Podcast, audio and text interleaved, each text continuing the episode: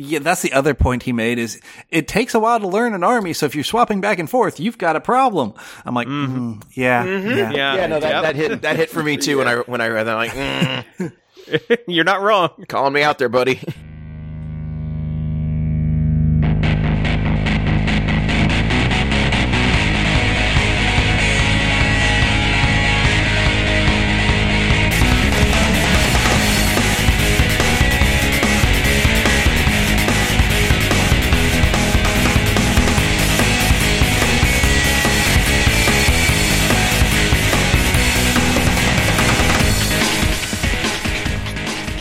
Welcome to Preferred Enemies, the Warhammer 40k podcast that has just too much to juggle right now. I'm your host, Rob. Kevin, Dennis. And Richard. And all four of us are back together. We've got Kevin's technical issues worked out. Dennis has a new microphone. We are all Do I good. sound better? You you sound great. Okay, cool. And uh, in this episode, we are not for for once now. We are not going to be talking about a codex. we'll be talking There's about all the codexes, but we won't there's still more that we haven't covered. I know, I know. There's still more, and and more yet to talk about that we can't talk about. But in the meantime, uh, we're going to be talking today about uh, whether or not Warhammer 40k has become uh, too complex, too too complicated to properly handle. Uh, but before we get to that topic, as always, news new releases and your listener mail. And uh, actually, one of the things that kind of kicked off this topic was probably the biggest piece of news, and that was something that was dropped uh, we mentioned this, I think, last episode that they had said they were going to do this, and that was a new uh, balance data slate, uh, specifically in response to the current state of balance in matched play. Because obviously, after Adepticon and the Harlequins kind of won all the things, uh, there was a, a need for a response, and a quick response at that. However, I think this response was way bigger in multiple directions than anyone really expected. There's a lot more that changed here than I think we thought was going to change. And strangely enough, the things that I felt needed to change didn't really get changed, which is funny. But because like we had talked about like well how do you fix void weavers? Well make them one off instead of one to three and make them not eligible for light Saedath's you know hard to hit bonuses. And they didn't touch that at all. Not a bit. But they did give it uh they did give them significant point increases but they also touched a lot of other things. So for example just running down the list armor and i'm just going to hit the new items because some of the like they carried over some other things like the aircraft being limited to you know only so many models based on game size um, existing Ork changes to like buggies existing chaos space marine changes for changing death of the false emperor um, the knight changes to give them uh, counting as more models based on how they, big they were were not in the first release of this, but they added it back in because they're like, well, these codexes are coming soon, so we don't want to have any updates in here. And then people realize, oh yeah, but that means until these new books come out, these factions suck again. And so they're like, oh no, wait, wait, we should put those back. and so they did. Oh, we suck to their again. credit, to their credit, they they did put them back. Um, so let's let's just take this from the top. Uh, first off, armor of contempt. Each time an attack is allocated to an Adeptus Astartes, Sanctic Astartes, Heretic Astartes, or Adeptus Sororitas model, worsen the armor penetration characteristic of that attack by one. This does not apply to any of the following models equipped with a Storm Shield, Relic Shield, or Combat Shield, models with either the Sacrosanct Shield or Force Shielding ability, and models that are under the effects of any other rule that worsen or reduce the armor penetration characteristic of an attack. So if you already had an ability that reduces the AP of something, this will not stack. That your your specific rule will take precedence over armor of contempt. But this is also not limited to infantry or only units with a certain save. This is everything in those factions, everything with those keywords. And that does include Death Guard and Thousand Suns Marines models because they do have the Heretic Astartes keyword is in addition to their like I think it's bubonic Astartes for Death Guard. but this still does apply to all of them. So, for example, not that they have much armor, but uh, Sisters Repentia for Adeptus Sororitas now take attacks at minus one AP, even though they're not technically wearing power armor anymore. Uh, all your tanks, all your vehicles are at, you know, take attacks at minus one AP. This is a big shift to their survivability. Yeah, definitely. Like that's yeah, this is a big change because obviously those are the you know, those are the biggest factions and some of the the largest model lines. I mean, that that that's probably what I'd say at least half of the armies or more than half. Oh that, yeah, that get easily. this. and as we've had more weapons with higher AP and more damage, you know, as as game as the lethality of the game has gone up, some of those factions have started falling by the wayside, and this is a way to kind of bring them back to the fore and give them the ability to hang, which is interesting because we started like starting I think with Drukhari I mean, technically starting with like the changes to heavy bolters where they were doing like two damage a piece, but really with like Drukhari is when we started seeing the change to we're going to start having more weapons that do two wounds or more because Marines are now tougher at two wounds each minimum. And so we need to have like everybody has to have their damage ramped up and that now it's like, well, we've gone too far and now we have to swing it back. But rather than lower everybody's damage output, we'll just make Marines and anything wearing power armor tougher. So it's a weird arms race that we're seeing here. Yeah, for sure. To be fair, I, I think we've seen the same arms race every edition. As the edition goes on and on, tweaks to the rules, try to balance them out, and it, it does feel like things get escalated and de-escalated and, and just until there's another reset button. Mm-hmm. Yeah. Well, I'm interested to see how long this because because you're exactly right. The way this is worded, like it applies to everything with those keywords. So those tanks, bikes, everything. I I wonder how long that'll actually remain, and like if they get if they update this later to be like, nah, now it's just infantry or infantry and bike units or whatever, or, or specifically models wearing like power armor or something like that. Because I, yeah, that's a big change to like everything in those factions. Um, one one uh, big loser in this that has been pointed out is Necrons because their Gauss weapons, their big thing was they were AP minus one, like their big core weapons were AP minus one. Of course, a lot of factions have core weapons that are AP minus one now, but like that was their thing when they dropped, and now it's just like, oh yeah, but Marines don't care. so it's like, oh, thank thanks for that. Well, just update Necrons to be minus two. Yeah, then suddenly they- everybody cares. they didn't do that, unfortunately. The the next big change, indirect fire weapons. We are starting to see a lot of use, especially in the Tau army, with like uh, air airbursting fragmentation projectors. You're seeing people taking suits with like three or four of those, if at all possible. Uh, smart missiles were being very useful. So anything that could fire without line of sight. Uh, has been updated. Uh, an indirect fire weapon. So we've got something that's kind of a universal special rule, but not really. An indirect fire weapon is one that can target units that are not visible to the bearer, e.g., mortars, smart missile systems, impaler cannons, etc. R.I.P. Hive Guard again. Um, if such a weapon, I mean, they already took a beating in the Codex, as we mentioned last episode. Uh, worse for them. If such a weapon targets a unit that is not visible, i.e., no models in the target unit are visible to the firing unit when you select it as a target, then each time an attack is made with that weapon against the target this phase, worsen the ballistic skill characteristic by the, of that attack by one, and add one to any armor saving throws made against the attack. Unless you are guard, Astra Militarum and indirect fire weapons are not affected by these rules. The so guard mortars and basilisks are still great. Everybody else can can take a number and sit back down. All right. Well, even here, I've seen a lot of Eldar players using like the um, Shadow Weavers, Shroud Weavers that um, just they don't have. I mean, that was the whole reason is I don't have to have line of sight. I can just fire at whatever. And they were bemoaning that, um, well, they're not as good anymore. Maybe I'll look at other things.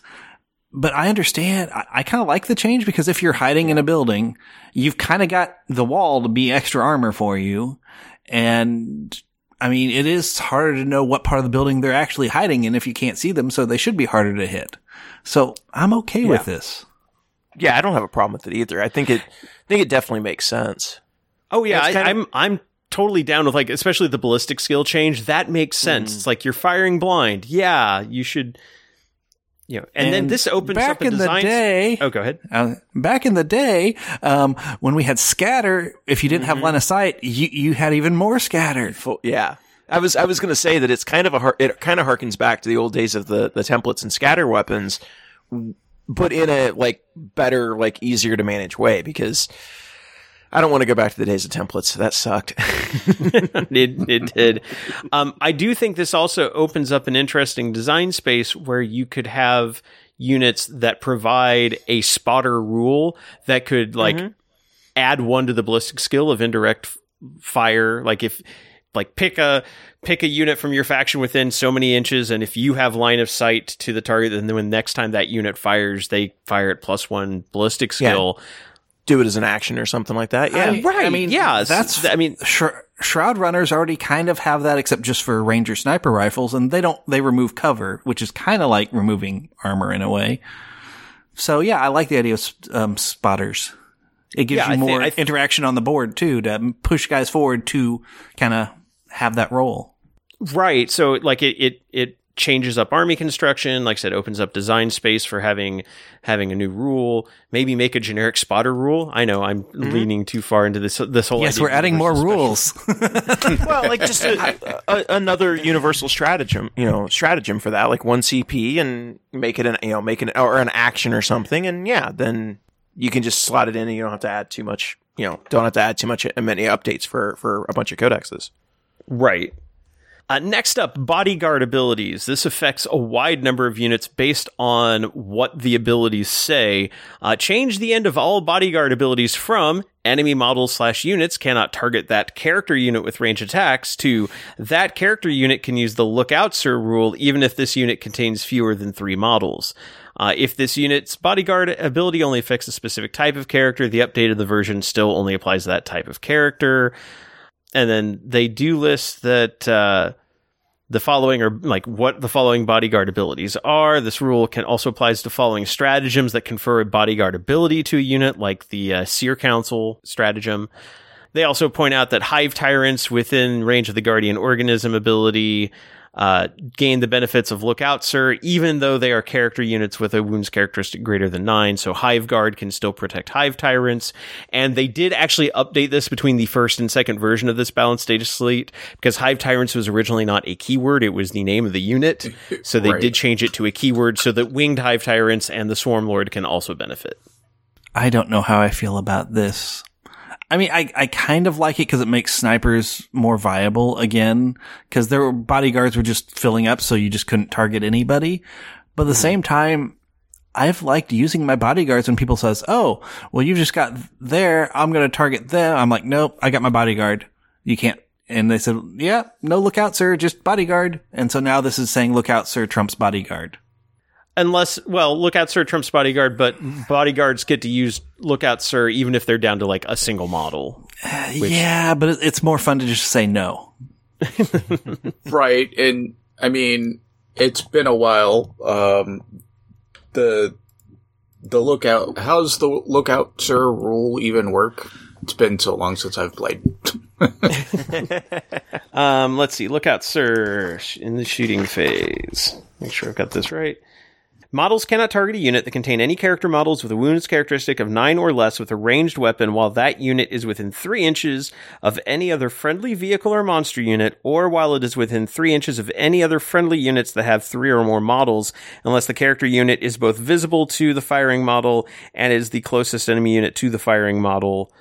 Um, Maelstrom of Battle makes it difficult to pick out such individuals. Ignore other character models with wounds characters of 9 or less when determining if the target is the closest enemy unit to the firing model. So basically, the way bodyguards, uh, like the way Lookout Sir works is as long as the character is close to a either a large model or a unit that is big enough, you can't target the character unless the character's up front. If the character's up front and is closest, you can target them. Bodyguards said, no, you can't target the character at all, no matter what. right. Okay. Can't snipe them. You like the care, uh, like, like if I remember right, Sacrosanct Celeste like Sacrosanct Yeah. Celestians for uh, they, Yeah. they had bodyguards, so you could have Mor- Morvenn Vahl running in front of them and keep them within three inches or so, and you couldn't target her with anything. And so It's nice. Th- yeah, and so now it's like, nope. If Morvenn Vahl's up front, Morvenn Vahl gets shot. I mean, I understand the change. I accept the change. I'm just sad about it because I was using it. yeah, like yeah, Celestine and Morvenn Vahl are both way more open to being to being shot at. It's like you have to you, positioning becomes more important for them, which is good, and it, it it allows for more interaction. I think that's the biggest thing is bodyguard ability shut down interaction, which is bad for the game. All right. Um, next change is now we're getting to the more faction specific stuff. Adeptus Sororitas changed the first bullet point in the gaining miracle dice eh, section of Acts of Faith to read at the start of each turn, you gain one miracle dice instead of at the start of each round. So now you get two miracle dice per round, one per turn. And they made this change to make them keep up with, uh, things like, uh, Strands of Fate. Yeah, exactly. Because they they had a much uh, Strands of Fate was much more powerful than Miracle Dice, and now Miracle Dice can actually they can actually keep up somewhat.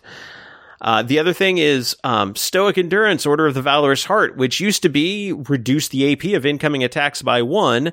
That conviction is now each time an attack is made against a unit with this conviction, the attack's wound roll cannot be re-rolled. So uh, if somebody fails to wound a Valorous Heart sister, too bad. No, no second chances. And we will also see this under uh, Space Marines for Salamanders because they had a similar rule. And so now, rather than basically, well, you have Armor of Contempt now, too bad this rule does nothing, they changed it to wounds can't be rerolled against you. Which is I th- which is a good way to model that and makes those those subfactions actually a little bit stronger, like noticeably stronger. Makes them doom proof. Yep.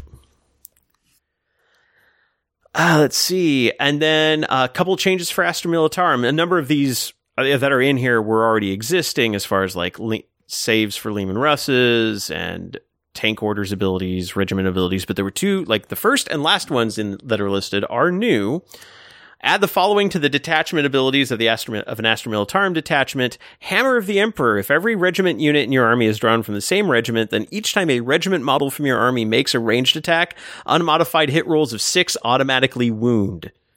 Note that units listed as advisors and auxilia, including Tempestus units, do not prevent other Astra Militarum units from your army from gaining this rule, but advisors and auxilia units, including Militarum Tempestus units, never benefit from this rule uh, which is unfortunate because Militarum Tempestus is technically treated as a regiment, but if you take them, it does not apply to them. Even if you take an all Tempestus army, it does not apply to them. But, uh, yeah, guard flashlights can now wound anything if they hit on a six, which is also a little scary.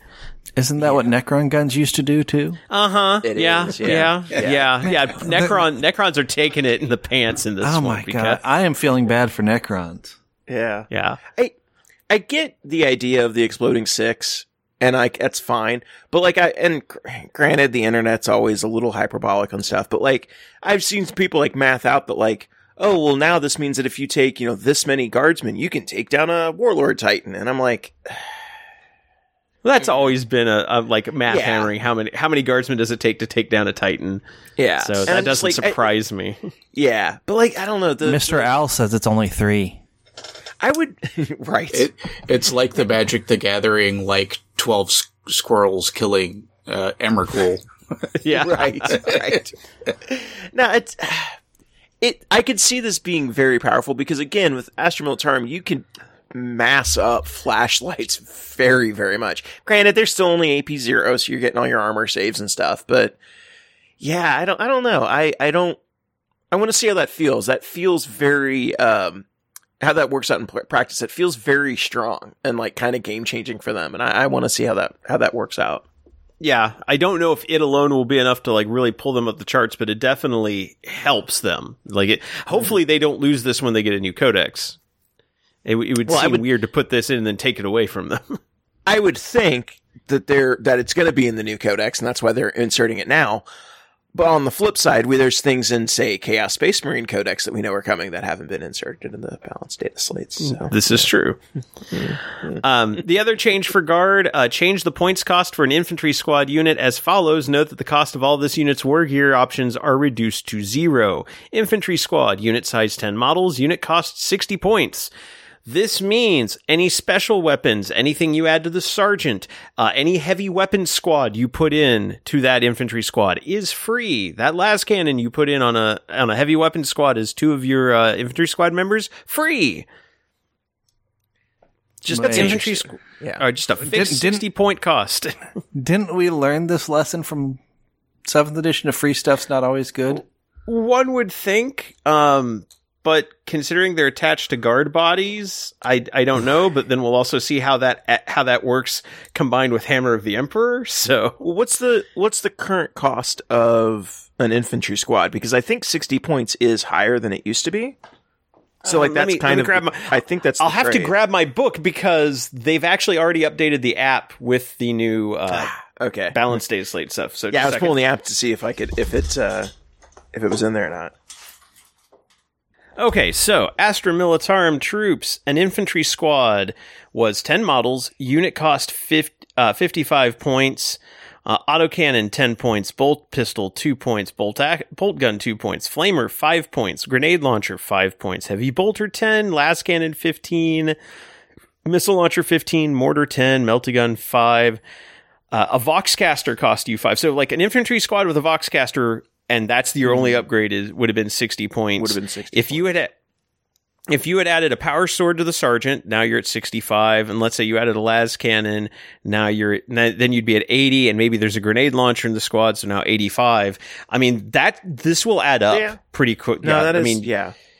uh, you Yeah. you'd probably be able to fit in you know one one more infantry squad easily. Uh, or maybe you know a couple of uh, vehicle upgrades that you wouldn't have been able to put in otherwise. Yeah, for sure. Interesting. All right. Uh, yeah, I was just wondering, kind of like what, because I was thinking that cost did go up. So yeah, it's still the core, cheaper overall. the base cost, Yeah. oh yeah, definitely cheaper overall. And like, th- so there's like no reason to not take a Voxcaster in there, for example, because it's free. Like, there's certain things like, yeah, absolutely take this because why wouldn't you? Well, yeah, yeah. Now, now you're always going to take the bolt pistol and power sword upgrade on your sergeant, et cetera. You know, so yeah. Right. Uh, Adeptus Custodes. a lot of people think that they've probably got some of the biggest hits as far as balance. Change the third bullet point of the detachment abilities of an Adeptus Custodes attachment to read troops and us- troops units in Adeptus Custodes attachment gain the objective secured ability instead of everything. I mean, Yeah. that is a big deal, but I can see it kind of bringing them in line with others. But it, it does take away from the fact of I'm a custode. Everything I go is secure. Right. Um, and I've also heard like this combined with the bodyguard changes make custodian wardens basically not worth taking. Like they don't pr- they don't really bring enough to the table to be worth taking anymore. I, I think that's fair. Uh, add the following to the esteemed amalgam: Emperor's Auspice and Martial Direction or Martial Discretion stratagems. You can only use this stratagem once. Um, I have actually seen a couple people joke that it doesn't say once per game; it does say once. So theoretically, you can use it once and then remove that section from your codex. It is no longer allowed. use it wisely. Everybody gets one. Everybody gets one. Jeez. I do not want to get to a point where uh, 40k has like you know special one use only like ever rules, and you have to like. Here's your tear stratagem card.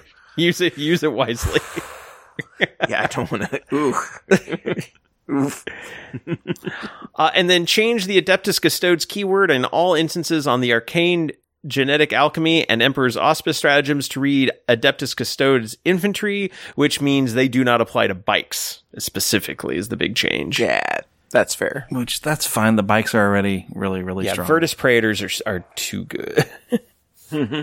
um, I don't think any of the changes for Adeptus Mechanicus were new this time. Space Marines, we talked about Salamanders getting no no rerolling wounds against them. Uh, Chaos Space Marines did not change. They still suck, unfortunately. Um, but I thought they Sorry. were going to turn into like five wound models or something awesome. New No, not at yet. Some point, maybe. Death Guard. All the following bullet. Add the following bullet point to the detachment abilities of a Death Guard detachment. Blight Lord Terminators and Death Shroud Terminator units and Death Guard detachments gain the objective secured ability. I like that they're being consistent with how with who gets objective secured. That's that's nice. Especially when you consider they're Blight Lord Terminators with Armor of Contempt now, also. right. Yeah. I mean, like- and they were already good in the Codex. I I just I just I love that they're not giving off the feeling of we don't know what we're doing. We're just throwing stuff up against a wall. That's that's nice that they're that they're being measured and consistent with this stuff. I, de- I detect a hint of sarcasm there, sir. hey, and you know what? Now that you won't want to take that Plague Burst Crawler because indirect fire isn't as good, and you'll free up more points to take more Blight Lord Terminators. I mean, I'm still taking that blight crawler because it's still a really good tank. I'm just I'm just not taking like three of them. Um, Drukhari changes. Uh, I think. Uh, I think this is new. Uh, removing core from Talos and Cronos. Yeah, I do that believe was that's new. Yeah. Yeah. And so no no like reroll or aura abilities for them, which is fine. They were they were really too good as it as it was. Um, nothing new for Necrons and Orks. These are all carryovers from the previous balanced data slate. Harlequins change the mirror architect pivotal role to read in your command phase. Select one friendly Saedath core unit within nine inches of this model. Which, by the way, core now includes Harlequins. They did uh, release an FAQ that added that. Uh, like troops get core.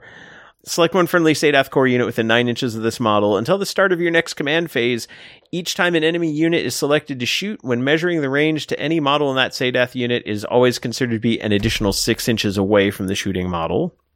Um, change the favor of Cegorach Warlord trait to read once per turn when you make a melee hit roll, a melee wound roll, or a saving throw for this Warlord. After making that roll, you can treat the result as an unmodified wound, uh, unmodified roll of six instead. Because I think they changed. I'd have to look at uh, favor of Cegorach. Was it shooting and melee, or is before, or did they? Thought it was just shooting. Let me go grab a book. All right. So it used to be uh, provide your warlord a once per turn automatic six on either a hit, wound, or saving throw. So they did shift it from from any me- hit or wound to just melee hit or wound. Yeah. Yeah, Okay. Kevin is faster at books than me. He is. Add he faster got it. Google. Oh well, okay. Uh, well, And then change the points for a Star Weaver unit to unit size one model. Unit cost 95 points. Change the points cost for a Void Weaver's unit to unit size one to three models. Boo, should have changed that. And unit cost 130 points per model, up from 90. yeah, that's the biggest change there. Yeah. Right. It, it does discourage you from taking nine of them. This is, that's for sure. Uh, because basically once you've taken three of them, you've paid for an extra one. I don't, I, I don't know if stripping them down to like six is going to be enough. They're still going to be good. It does encourage more varied builds, but I don't, I just, I don't know if that's enough. But we'll have to see. Like, we'll have to see how it plays out. Did you have something to say, Dennis? No, I, I was just saying. I I think I'm in agreement with you that it's. I don't think it's enough either, but we'll have to see how builds have changed. But I, I don't think they'll spam nine like you said. But oh man, they're still good. Yeah. I mean, nine's going to cost over 1,100 points, so that's a huge chunk of your army rather than costing less than 900. So there's definitely some opportunity cost there by taking nine now, but yeah, I, I, I am, I'm, it depends on if that's enough plus the the addition of like Tyranids and some of these other rules. Like, does this bring Marines up enough that Harlequins struggle against them a bit? Stuff like that. I I don't hmm. know yet. Let's a lot see. of things they have to balance. Yeah, yeah, we'll be talking about that. Um, Tau Empire change the second bullet point of the Mont'ka ability to read each time a model on this unit makes a ranged attack that targets the closest eligible enemy unit within the range shown in the table below. Reroll a wound roll of one.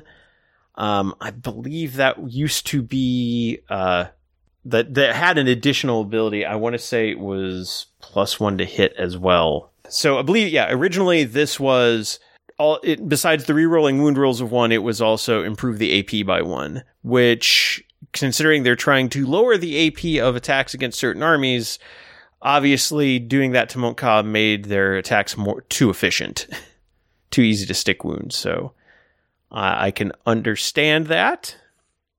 Um, change the first bullet point of the devastating counterstrike Farsight Enclave's tenet to read each time a model with this tenet makes a ranged attack that targets a unit within 9 inches, the target is treated as having a marker light token. That is down from 12 inches, and that makes deep striking in uh, Farsight Enclaves no longer give you that benefit because if you have d- deep struck in, you are by default more than 9 inches away. Yeah. So uh, that nerfs Farsight a bit, requires them to play far more aggressive. You know, at three inches doesn't seem like a whole lot, but it does require you to play more aggressively than you would otherwise. Remove the core keyword from broadsides. Broadsides no longer benefit from any of those nice core uh, aura abilities and then add the following to the repulsor impact field and photon grenade stratagems. The charge roll modifier incurred via this stratagem is not cumulative with any other negative modifier to a unit's charge roll. Most importantly, you can't stack these two uh, because yeah. Tau players were using this to basically shut down ass- assaults. Because when you lose like four from your charge roll, good luck. Yeah. Especially if I can keep you at like nine inches. Yeah, you're you're not making it. So and uh, those are the changes f- to the uh, balance data slate. Um, there's some, like I said, there are some big changes here that will definitely shift up the meta. We, it's been too soon, I think, because a, a, number of large events would have had cutoff dates on errata and such. So mm-hmm. it's going to be a few weeks before we really see the impact of this. And then, of course, that there is nothing in here for Tyranids because other than the bodyguard ability changes, which are across the board. Same with indirect fire. Um, we'll have to see how Tyranids shake things up. However, speaking of Tyranids shaking things up, one of the points in our 10 things you need to know about Tyranids was our last point was Crusher, Crusher Stampede is still legal.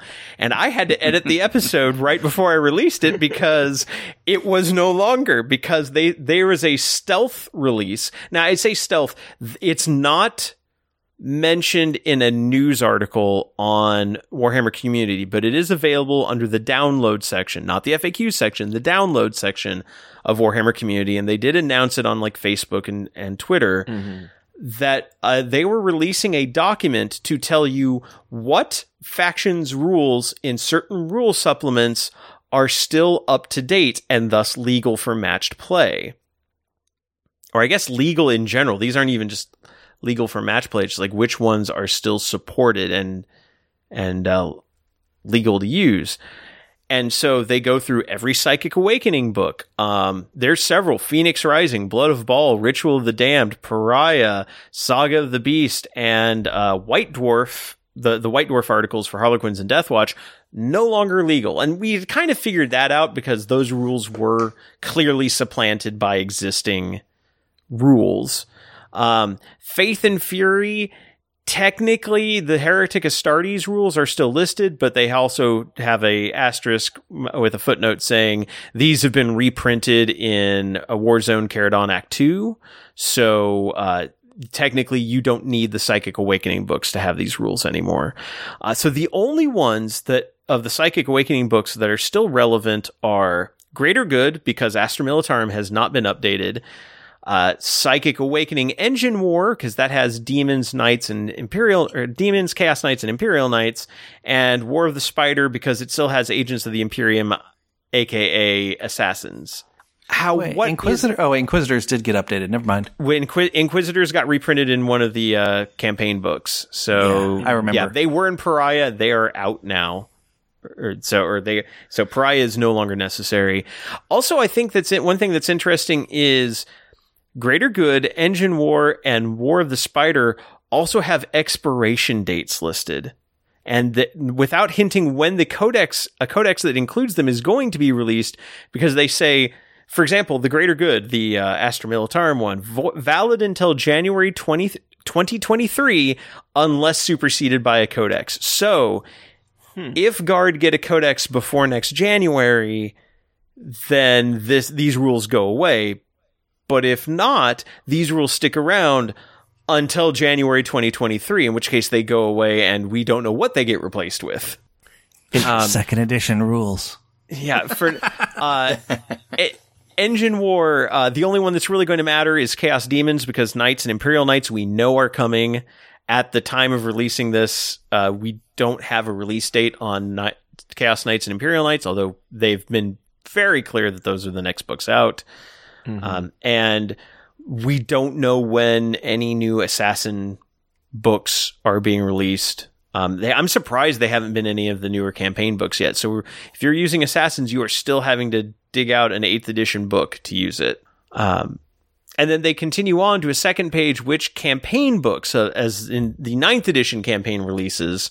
Um, so far, like both halves of Warzone Charadon, those everything there is legal. The Free Blade Lance, uh, Terminus Est, the Mechanicus Defense Cohort, Cult of Strife, House Raven, Metalica. Although we'll see what happens with Free ba- Free Blade Lance and House Raven, because when Imperial Knights come out, I think that's going to affect them the way that uh, Warzone Octarius is affected by the Tyranids release, because a, the Appendix Tyranids, Codex Supplement Leviathan, and the Hive Mind Synaptic Link rules are gone. Now, the Synaptic Links obviously got reprinted and modified in some form in uh, the Codex, but uh, that is the the rules in Octarius no longer apply. Um, Warzone Octarius 2, still completely legal. Warzone Nachmund, which is brand new, uh, completely legal. And so far, all the older campaign books expire on January 2023. Vigilus alone, the newest campaign book, uh, is valid until June of 2023. So basically, there's about a, a year. Some of these books are going to expire in about six months. Some will expire in about a year. Um, well, so uh, just thinking about that, when when exactly do like the seasons, quote unquote, of 40k start? Because don't they? Isn't it basically like right after uh, LVO, like February or whatever, and then it goes for six months, and then there's another one? Because it's if technically, the... I th- I think it's technically supposed to be like January, July, or okay, like it's every six just... months now. Yeah, because I'm wondering if like the plan, if there's planned obsolescence in that, where like this campaign book, these campaign books are going to be valid for two seasons, quote unquote, and then we will, you know, update the campaign books and you know incorporate everything into codexes. So I wonder if that's kind of where that planned obsolescence comes in. Um, it, it, could which, be. You know, it, is a way, I guess, to keep those campaign books fresh and like, no, we're going to keep publishing them and you know, you have to keep, you know, keep getting updates to them. Um, and it keeps, mm-hmm. potentially keeps, you know, f- people from having to lug around a bunch of, a bunch of books, like if it's going to constantly be reprinted. So. This is true, but it's also rough. Like Octarius did not come out that long ago. Like Octarius mm-hmm. 1 was like six, seven months ago, and NID players just bought that book, and now their half of it is useless. Yeah. Yeah. So that's that's what I would call a poorly planned obsolescence plan. No, I agree. Um, I agree with that. And then, and then, uh, White Dwarf. We, you know, the Psychic Awakening articles were already mentioned, and then Crusher Stampede is also marked as no longer legal. Um, the and what's interesting is like Codex Supplement Leviathan and Crusher Stampede. It's not like they're superseded by anything specific in the new Codex. It's not like there's a a Crusher Stampede variant Hive fleet you can take or anything like that. Um, it's just gone. It's just no longer applicable. So um, I feel sorry for people who went out of their way to buy. Well, they were probably like you know, bootleg, but you know, the like barbed and scythe hierodules for their Crusher Stampede lists right before this. Um, it's again, mm-hmm. it's it's one of those things where it's like, oh, we didn't like this should have been communicated ahead of time, and, and now we at least have expiration dates, but it's it's going to be harder to convince people who are not into narrative play to buy the campaign books knowing that they could be pulled at any time. Although some of these, like, some of these probably won't be you know, will probably hit their expiration date because, like, I don't think Death Guard's going to be reprinted anytime soon. So Terminus Est is probably fine for right now. Mechanicus will be fine because the Skitarii veteran cohort and the Mechanicus defense cohort are probably fine for right now. But like Chaos Space Marines, when they get their new codex later this year, does that mean the uh, like all the various uh, specific renegade factions, the creations of bile, the special rules for all the individual legions, do those all go away? Or are those like what's getting rolled into a new codex and what just is made illegal? Because like there's some stuff in for the uh, for the legions, like like the Emperor's Children stuff. The legions is really good for Emperor's Children, and it'll be sad to see that go away unless it gets reprinted So- in the codex. it it kind of seems like with what they're doing here, because especially with the Tyranids is the clear example of like new codex comes out that supersedes this and it supersedes everything before that codex. That's rough now because there was no like advance warning of that, and that sucks for Tyranid players. Not gonna lie. Mm-hmm. If that's the consistent design philosophy going forward of new codex comes out, it resets everything we've done before, and this is the valid rule set, that's actually a fine precedent to set and have that expectation going forward. So when we get a new Chaos Marine Codex, all of those other supplements are no longer valid, and we will reprint the ones that are valid or include it in the Codex. That's Kevin, fine. do you mean that's do you mean when or if? Well, yeah, yes. but like, but that's simpler from a like bookkeeping perspective of like, okay, new Chaos Marine Codex in June, whenever it comes out. Everything bef- that was printed for Chaos Marines before June 2022 is no longer valid, and it's just going forward. That makes it easier to like.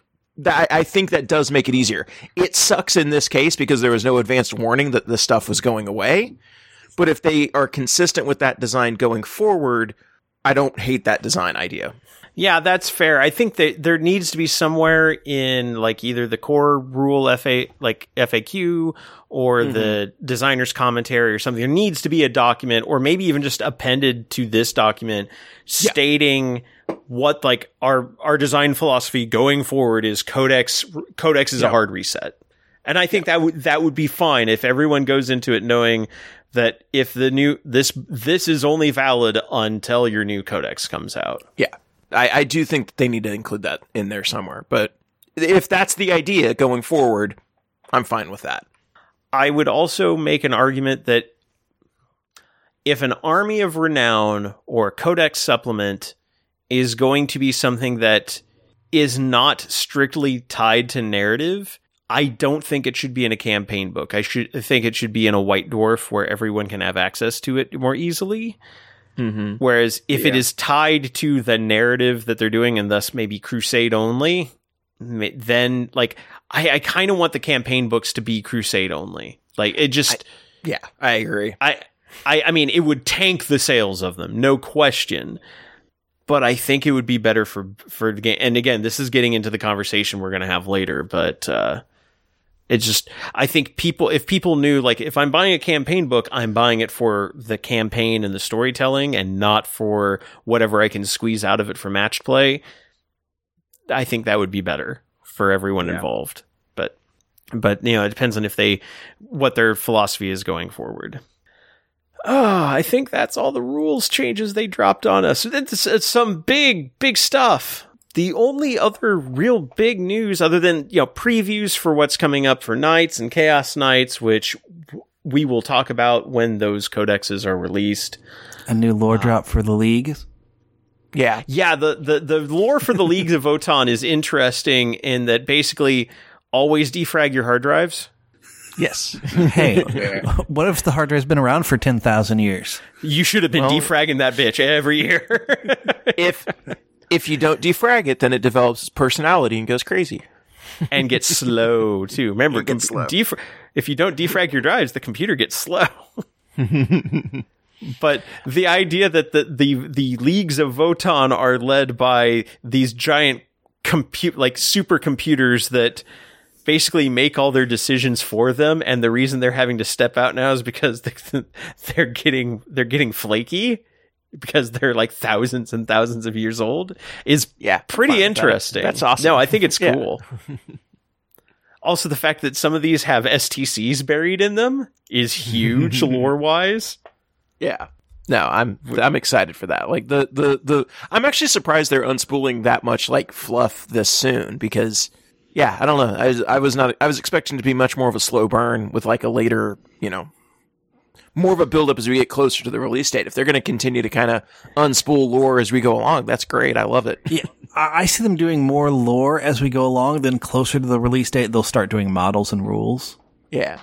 Yeah, I can see that. I th- I'm wondering if they're doing it because yeah they don't want to they don't want to play their hand too soon on what the models are going to look like, but they also want to release like look this is not a joke army we've been taking this Yeah. seriously and coming up with some cool lore like there's there's storyline behind this that we are getting into and why they're showing up now. So No, and that's good. it's and a good I- yeah, I- I do think that they, yeah, I do think they definitely have to kind of combat the fact that for a long time squats were a joke army and then a meme within the community. So One that we've leaned into, yes. oh, oh absolutely. we we are guilty of this ourselves. the other thing that they that they announced that I thought was really cool was like they showed off the plastic Spartan for Horus Heresy. yeah, that was the next thing Which I was going to mention. Yeah. Isn't specifically a 40k thing, but my god, that plastic model looks amazing. Um, hopefully it's in the starter kit. If it, you know, like rumors, um, su- suggest it might be. And if it is, yeah, I'm definitely gonna be picking up that starter kit. I mean, it looks as good, if not better, than the Forge World version. It really does. And I, and I have a Forge World one. I love it. But like, if I can get a plastic one that I'm like, don't have to fear it shattering into a million pieces if I accidentally drop it. Um, I w- and plus also just having multiples because I really like having them for my World Eaters army. I thought it was also kind of cool that, um, the Space Marine that's like on top, like with the, the pintle mounted weapon is in Mark II armor. yeah. Which I thought was kind of cool that it's like that maybe the first like Mark II plastic armor they've they've released, which is kind of cool. So I mean, yeah, we're, we're they're definitely you know digging into all of it when they when they switch it to plastic. They are not they're not holding back anything. So I no, I appreciate that. And I the Spartan is one I didn't quite expect. Uh, like I would have ex- like definitely like the the Deimos pattern, uh, like rhinos and things like that. But I did not expect them to drop like a full Spartan as like the first vehicle they showed off. So that that's very Right. cool. Yeah. Oh, my hope is they, they, they do release more of those, like I said, the Deimos patterns and Land Raiders and stuff like that. Some of those other vehicles as well. And like, I know that the big ones are still going to stay on Forge World, but like a plastic Sicaran or something like that would, would also like be really neat for 40k and for Heresy. So lowering that I bar- saw barrier some somebody. I, I want to say it was like a YouTube video, uh, wondering if the Sicaran was going to be the next thing that they announced Mm-hmm. vehicle wise. Um, I, if they even if I don't play um, Horus Heresy, if they come out with plastic Deimos Rhinos, I may pick up a couple for my Death Guard, just to to give them the older mark vehicles to use just for fluff reasons. I think because that's where I think you'll see 40k players, like chaos players, dipping into the Horus Heresy line is to get access to those older vehicles to chaos up. Yeah, for sure. And I think that's all our all our big news and uh, new release. So let's move it over to listener mail. Uh, as always, these letters are written by you, the listeners, and we'll tell you how you can have your letter read on the air at the end of the segment. Uh, first one is from Seth Brown. And Seth writes, Hey guys, I'm new to the game, having started this past December. Well, welcome aboard to the hobby. Seth, I'm sorry. I'm sorry for your wallet. I I've already built both Tyranids and Gene Stealer cult armies. I love the gameplay and the lore of 40k so much. It's reinvigorated my drive in any kind of hobby, having grown tired of Magic the Gathering after a decade of being super involved in it. Firstly, I wanted to say thank you all for making this podcast, as it has really helped me gain an understanding of how to evaluate new releases with an eye of co- for competitive viability. Mm. Ah. Even if I only play casually. Mm, I'm going to be talking about that later, but but thank you. We only play casually as well. Pretty much. I mean, we play casually competitive or competitively casual, I think. So after all that, here's my question. What are y'all's thoughts on the Gene Stealer Cult Codex? Please? They're my favorite army and is arguably one of the most strongly balanced codexes compared to Custodes and Tau at least. I think they deserve it. Even if we don't get a whole episode, at least a segment would be appreciated. Thank you for your time, Seth. So now we change the episode to a Genestealers cult review. Nope, nope, nope, nope, nope, not yet, not yet. okay, I'm going to make a promise. I'm going to make a promise. Gene, we will do a Genestealer Cult Codex review in June. And the reason I'm saying June is there's some stuff that we have to talk about in May. And then May is also Midwest Conquest. I imagine we'll be doing an episode about that. So I don't know who's going to that. No, no, none of us. but I hear we can get the TO for the friendly to do an interview with us. Nope. Fuck that guy. but uh, but so our our schedule is pretty much booked for the next yeah for all of May, but in June we will put out the long delayed and promised Genestealer Cult Codex review. It'll actually be interesting to see how this book behaves now and interacts with the addition of the new Tyranid Codex and these balanced data slate changes because um, honestly, Genestealer cults have not been doing um, very well in the competitive environment. They haven't been doing poorly, but they haven't been doing well. So it'll be interesting to see how they how they stack up. Um, so that is my promise to you. June, we will be releasing that episode. So uh, for all the people who have been patient, it, we will talk about it in June. Unless, of course, the Guard Codex is released before then, which I doubt. But if it is, we promised that we would talk about the next Guard Codex. So that one might push back the genes. Nope, nope. I'm going to say June. I'm going to hard, a firm deadline of sometime in June. We'll talk Genestealer cults. I promise. Maybe. Unless Chaos Space Marines released in June, and then I'm sorry, that's because Because we've then got to Kevin have won't 10 stop talking about it. Yeah, we'll have to have 10 things Kevin is still unhappy about in the new Cha- Chaos Space Marine Exactly. Codex. well, I mean, I'm a chaos player. I have to complain about something. Like that's how uh. that's that's like just law. I can't imagine, like, at least if you are playing mixed with Tyranids, like, it can only be helped by the new Tyranid Codex. True, although the new Tyr- Tyranids lose a lot of their extra rules, not all of them, but they like lose all their high, high their like high adaptations and things like that if you're not running a full NID army. So it'll be interesting to see True, how that how that behaves. I mean, just in general, like, you weren't getting that stuff before if you were playing mixed, really. Yeah, true. It, so, But, you know, like, We s- it, you, you're just getting better monsters. Yeah, yeah. It, but it'll be interesting because, like, competitively at L, like LVO and before, we were like we were starting to still see, or we are still seeing, um, like the Hive Mind, like forces of the Hive Mind mixed armies performing decently well. So it'll be interesting to see how this all shakes out. But uh, Custodes definitely overshadowed them in that paired release. Yeah. And then our second letter is from Ron, no last name provided. And Ron writes, Hey guys, I know you'll most likely be covering the new balance update that is due to drop this week, which we have. Uh, th- I have an old question I hope you can help find an answer on. I play Orks, and I'm running a squad of 10 tank bustas in a squiggoth from Forge World. My opponent charged that squiggoth. Can the tank bustas inside shoot Overwatch? The squiggoth has the howdah rule. So can I shoot Overwatch? And if not, is there a way I can? Thanks for your help, Ron. So there's a, I'm gonna say no, and there's a couple of reasons why I say no. First off, is in the uh, Imperial Armor Codex itself, or the, the Imperial Armor Compendium, and uh, the first thing is if we go to find the Orks, do do do. 190. Uh, Squiggoth is on page 197. Uh, the howdah rule. Howdah starts in your shooting phase. Units embarked on this model can be selected to shoot, and then it goes for me- talks about measuring range. Um, while shooting with units embarked in this army, they do not count as being within engagement range of enemy units, and if the model made a normal move or fell back, they count as that remaining stationary. However, the the important words are those first four in your shooting phase. how to the uh, Overwatch does not occur in the shooting phase. So it would not apply like you're outside of the phase in which you are allowed to do it. You can do shooting attacks in Overwatch, but they are not considered to be in the shooting phase.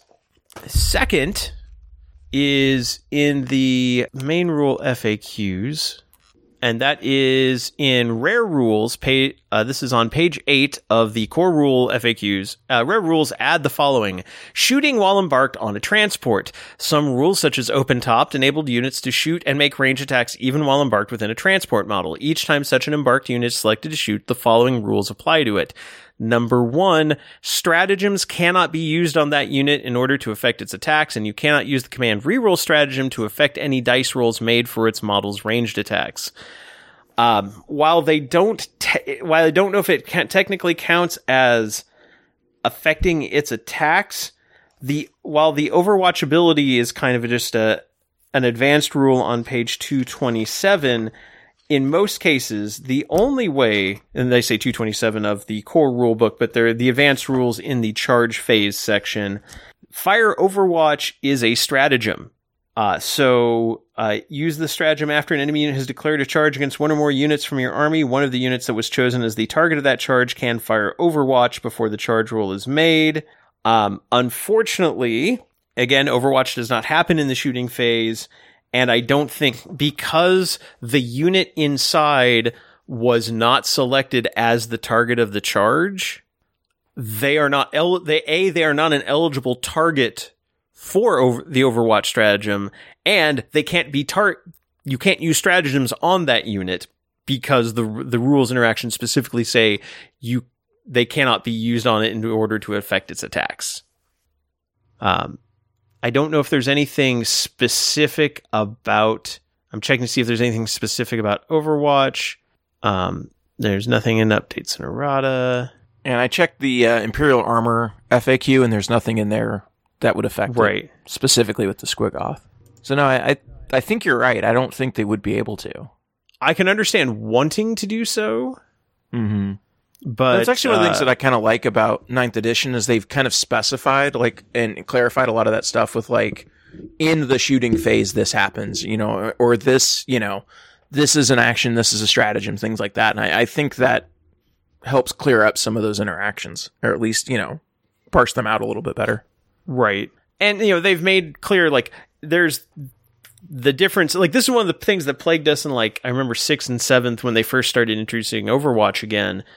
Um it's like there's shooting attacks and there's the shooting phase. And in the shoot like and it used to be the two were kind of roughly like attacks you made in the shooting phase were considered shooting attacks. And in ninth edition it's very clear there are shooting attacks and there's the shooting phase. You often make shooting attacks in the shooting phase but they are not the same thing. Like you can do shooting attacks outside but if something specifies in the shooting phase it means only in the shooting phase it does not apply Yeah. to any other area of the game when they were first reintroducing uh, Overwatch, I, I remember the flagrant use of the phrase, like, make a shooting attack as though it were the shooting phase or right. something like that. And like, like that, like, phrase, like, opened up a whole can of worms. Mm-hmm. And and that is something we do not have to deal with anymore. Because they have very clearly spelled out what how phases are work, what the different parts of phases are, and the fact that the things that you can do in phases like we describe how to do a shooting attack when we're in the shooting phase rules, but it is not something that is limited to the shooting phase. And so it, it's much clearer. Also just being very clear about like, yeah, stratagems can't affect like, like what is and isn't a ch- charge target, uh, what stratagems can and can't interact with. Yeah, it's like, you know, the rules, uh, the core rules are pretty streamlined, but fortunately they've they've got that uh, that appendix at the end and they keep adding on to it which tells me they really need to reprint the core book with these added in to make sure that like all these rare rules interactions are available in an easy to easy to mm-hmm. handle format. So that it's like okay the, these are the kinds of rules or interactions that can pop up. Here's how to adjudicate them which even if it was just in like a judge's handbook or something like that that they gave out to TOs because they're starting to give out materials to TOs now, that would be really handy just to have all those so you can just like, nope, the rules are very clear on these Well, things don't interact. The, when they print the tournament packs, you know, like the tournament guide for you know for each season or whatever, like in the missions and stuff, that should just be included in there. yeah, like they that way not- to do that. They don't do it anymore. Right. Right. No, I, I just I, I don't understand why they went away from that because that seemed like a really great place to have it refreshed, you know, and be able to be out there and and get those out with those updates. But you're not requiring everybody to have to buy it either. Only the TOs would get it, you know, and the players can buy it if they want. But yeah, it that seems like the perfect place. I'm not sure why they stopped doing that. Yeah, it it's an odd it was an odd decision to make because that was one of the things I really liked about the first two chapter approves they did for this edition was having that having the that mini rule book in there spiral bound they don't do that anymore which also makes me sad Yeah. but uh, just having that in there to to work with was really really nice and I miss that but uh, hopefully Ron that answers your question and I as far as is there a way to shoot Overwatch there's so few situations outside, especially with somebody in a squiggoth, because there's, I can't think of any ways to give the squiggoth, put the squiggoth in a situation where it could get a non-stratagem Overwatch. So, and again, Overwatch only applies to the units being charged, and unless something specifically says they can fire as if they were charged, which I have not seen any rule that says passengers can do that. Um, then, uh, unfortunately, it yeah, it's not going to happen. So, uh, hope that doesn't ruin your plans, but uh, that is how it seems to be to be spelled out to us. And if you have a uh, rules question or a request of us or commentary on something we've said before or just want to write into the show, uh, there are three good ways to do that. First is uh, our email. You can email us at ourfirstnames at preferredenemies.com. So Rob at Kevin at Dennis at Richard at preferredenemies.com or our first names at preferredenemies.com. Second is Facebook. We are at facebook.com slash preferred enemies. You can like us there, follow us, catch updates on upcoming episodes, things we're working on, our takes on news, and send us messages there. And third is on Twitter. We are at twitter.com slash preferred enemy, singular. Uh, we take content from all those three sources, put them together, get them in the hopper, get through as many as we can in an episode. Hopper is currently empty, so if you want to get your letter read, now is the perfect time to get it to us.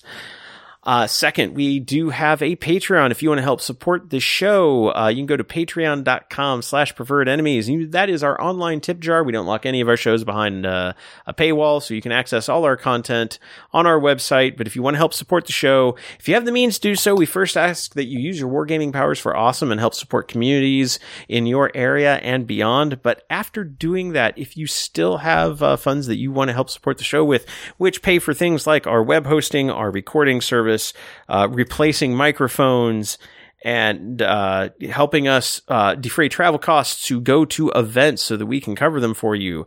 Uh, we uh, really appreciate that help, and if if it's even just a dollar a month, enough people put in a dollar, it really does help out.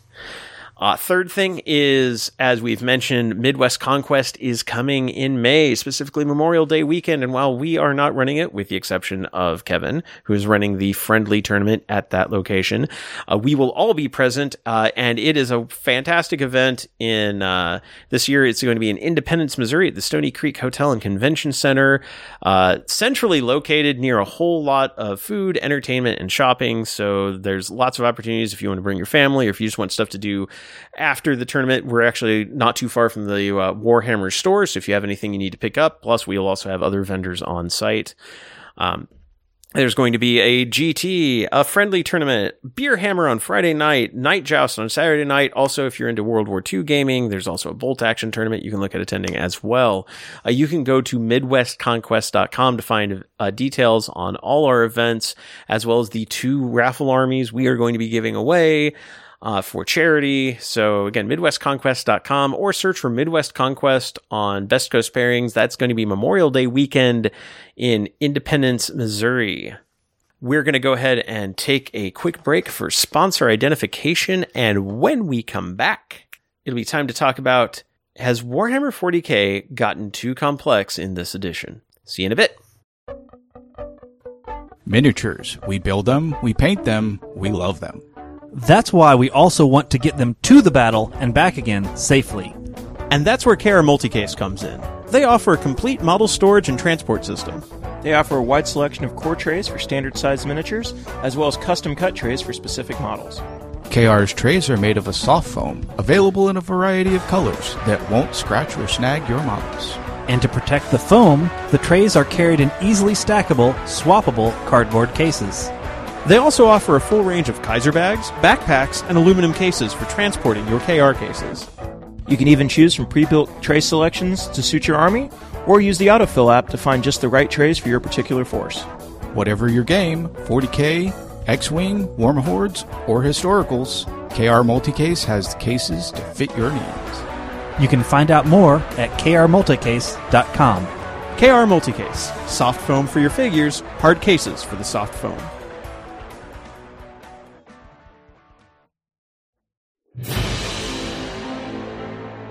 Are you tired of playing on a boring battlefield? Do you want to step up the quality of your gaming table and make your battle look real?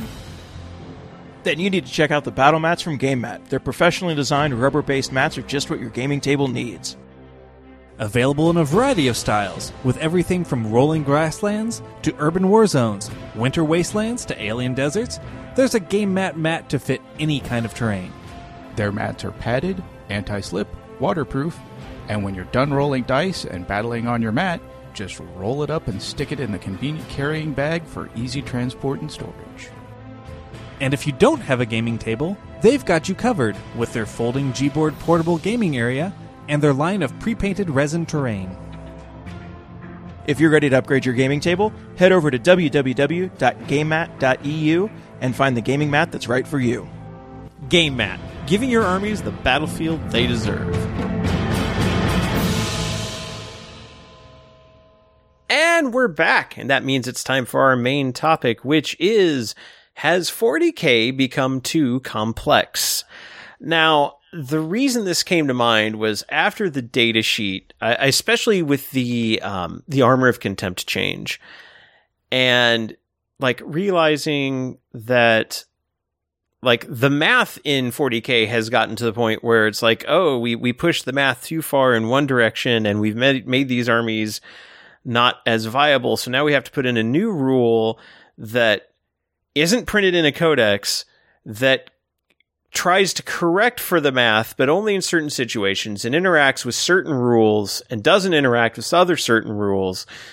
And that got me thinking, along with some of the difficulties we've been having in figuring out, like, trying to highlight, like, what's good and what's not in, uh, in, in recent codexes. I mean that that is why Seth's letter shames me. It shames me saying that it's like you've been really good at helping me figure out what's competitively viable. I'm like, have we? Have we really? We've been giving and opinions. We've been giving opinions, and I'm reminded of uh, this was a a quote from the uh, Goonhammer Tyranids Codex review, and I think I may have mentioned this on the show. Uh, what I don't, this is a quote from uh, Wings on there uh, basically uh, James Grover. He said, What I don't like about this book is the stuff that's too good, and this time around it feels surprisingly and almost jarringly obvious what it is. I expect we'll end up writing a What Needs a Nerf article for some of this in the fullness of time, and here's the important part. And unlike with some of the previous books where there were ominous vibes, but it wasn't entirely clear what would emerge on top once you layered on all the options, here I feel like I could draft it today and be 80% correct. And it's that not being clear of what's good until you layer in all the options. And that is very much like kind of my exposure, like my take on ninth edition is it is, there are so many options that can be layered on top of each other and so many things you have to take into account that it's sometimes difficult to look at a codex or an army and figure out like okay so so what's a good build? Like what how should this work? And if you're looking at like what is especially from the ground or from the standpoint of what is competitively viable. And then this brings me to a second quote. Now this is a quote from the uh, r slash one page rules subreddit. So this is a a subreddit devoted to another game, which we will be talking about later in the episode, that is kind of an alternate rule system for 40k style miniatures. I'll dance around it, but it was it was a it was specifically from a question on what like one page rules versus 40k, and this this quote I think really kind of encapsulates where where some people and this is not an across the board thing, but where some people are coming at 40k now. This is from someone going by the name of CEO underscore Kaysen. And it writes, 40K's 8th slash 9th edition had some initial promise with a streamlined engine. I was pretty excited about 9th's release. Sadly, the army books have rapidly turned the whole affair into a bloated mess that said lightweight engine was not equipped to handle. The slew of special rules, particularly stratagems and blanket purity bonuses that are frequently not accounted for in points costs of your units, pour gotcha moments on players. Players have started bringing entire flashcard sets to remember what they can do and when. They feel bad when they're used on you and when you use them. I always felt like a complete complete ass when I broke out the one excessive combo my faction was basically supposed to do. 40k is not a game without depth, but it's kind of got a 1v1 fighting game problem with accessibility. In Street Fighter and others of its ilk, there's a deep and intricate strategy at high levels, but there's a staggering amount of memorization, study, and general bullshit you have to wade through before you know enough to make those interesting decisions and not just get blown away by someone who knows the buttons to execute their character's hyper ultimate triple X giga combo.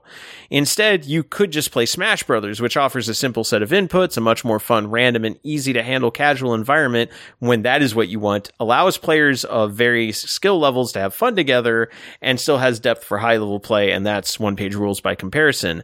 Both 40k and Age of Sigmar have a schedule, a release schedule balance problem. In 40k and Age of Sigmar, one, maybe two army books are updated a month, if that, which wouldn't be as big a problem if the releases weren't so heavily power crept. So some armies are super powerful while other armies languish. In 40k, if you're not playing Loyalist Space Marines, which by the way, this is from months ago, which tells you how much things have changed since then, then you will off and on exist in a rules limbo where your abilities may be weak, obsolete, or simply designed with other editions in mind and therefore built all wrong to play 9th edition. Well, we are now at a point where the vast majority of codexes are now updated for 9th edition but we're still seeing the same problems of uh, and i it's especially that whole idea of comparing this to the difference to comparing this like street fighter high end level Street Fighter players can pull off some amazing moves, but you have to know like what frame of this animation do I need to attack from or how to combo in together? What, like, what exact stick movements do I need to do? There's, there's a very deep level of study and practice and play to get at that level where you're not just blown off the table because you're like, I like, I like the girl who kicks a lot. You know, there's yeah, like like the video of of the guy who perfect parries Chun Li's kicks. Wasn't like, that Daigo that, who did that? Yes. Yes. Yeah, it's, it's really- like he's down to like his last sliver of life. Like, sh- barely has any life left. Perfect parries every single attack from a rapid strike and then wins the match. Yep. It's it's amazing, but it's like that's not the, the, average person's experience with the game. Yeah. Right. Well, like I, I've been watching a lot of like speedrunning videos on YouTube recently, just you know, watching people do insane stuff. And yeah, like I think I watched like a 45 minute breakdown of like how this one trick in like Super Mario Brothers works. It's like this frame perfect input followed by this frame perfect input followed by this half second delay pixel. And I'm like, oh my God.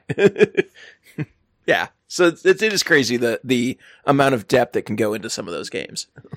and, and I would say the high end players of 40K, like, like I think Richard Siegler is our Daigo. You know, it's mm-hmm. like he knows the game at that level.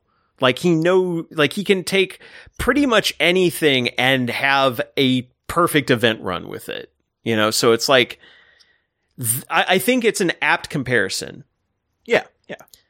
Now, the complexity of 40k is nothing new. Uh, uh, and I, we're also going to be referring to a number of vi- uh, videos from the YouTube channel Arbitor Ian because I think he has some like Kevin. You you brought him to our attention, and I think he has some fantastic videos on just this subject. Yeah, um, it, it, it's a YouTube channel that I, he's been about a, a, little over a year now, um, and he mm-hmm. focuses mainly on like casual like 40k stuff and a lot of like history of the game, which I find fascinating because it's not like history of Space Marines in the game, the history of evolutions of Space Marines within the game, which is a topic that a lot of people don't cover and stuff like that. So it's a really good channel, and I recommend their vi- his videos. Um, but yeah, he has a couple videos specifically on this topic that that I think are relevant. Right. Uh, in fact, there was one I was just rewatching this morning about the history of 40k, and you know, starting off with like like Rogue Trader is its own beast. It's it's so different than everything else. It's really hard to compare. It's more of a role playing game with some tactical gaming than it is a tactical war game. Right. But uh, second edition, I think, was a very weird, complex rule set. Everything had its own rules. Everything. There were a ton of templates. There were like all sorts of like things that you would normally see in uh, in uh, like skirmish level games, but applied at the army level. And uh, so it's a very difficult game. It was fun. I mean, we played back in college. Dennis and I played second edition, and it was fun. Uh, but it was also a much smaller game. I mean, yes, our armies maybe had like two to three units each, not what we see now. right. Well, it, it's one of those things where it, I compare it a lot to like the history of like very of like D and D and various role playing games. Um, if you play original D and D or second edition D and D, at the time they were great games because that was the cutting edge of game design. But now, after having played fifth edition, game design has changed so much. If you try to go back and play second edition D and D, it doesn't make any sense. And it's like, oh my god, this is kludgy, this is awful, this is cumbersome. I think second edition Warhammer is kind of that same way, where like at the time, people played it because this was what a game was. But in the 25 years, whatever since then, the games have been streamlined. Games Workshop has streamlined their games. Other companies have innovated in that space. And now, like, you look, go back to that rule set and it's just a complete shock because of how everything in, you know, that was in it. Right. And so then third edition came along and it was like a massive, at the time, streamlining and revamp of the rules, very akin to what we got between seventh and eighth edition. Um, all the, all the army books were invalidated. They had, uh, the third edition rule book basically had their equivalent of index 40k in the, in the core book. And then they would, re- they released like codexes, very slim codexes compared to what we have now. Okay. Um, I, I just want to point out how nice it must have been to just have a core rule book and have rules for every faction in one book. Yeah. No, it was very nice. Um, but even from like the, the launch of third edition, which was very simplified, leaned heavily into some universal special rules, um, we s- started seeing the hints of some of the complexity. Like, for example, vehicle. Anyone miss seventh, third through seventh edition vehicle profiles with armor hmm. facings and damage that behaved completely differently from everything else? Not Sometimes. Nope. At all. Not at all. Okay, I'm the outlier. Well, like like facing, or especially like what happens if I hit at the corner? Which face do I hit? What if this face is flush against? Remember those arguments? Like if the this fact face that I never have to deal with tank shock ever again is worth it in and of itself because the tank okay, shock that, that one's fair. fucking sucked. I did not like tank shock rules either. Right. Or- Or, or weapon arcs. right. immobilized vehicles. Let's talk well, yeah, immobilized. Oh, what, just moving an inch, hitting a piece of train, and becoming immobilized because you rolled a one? I've uh-huh. never had that happen hap- to every Land Raider I rolled. or half of like I know Kevin, half of your games with like Maulerfiends would ha- that would happen.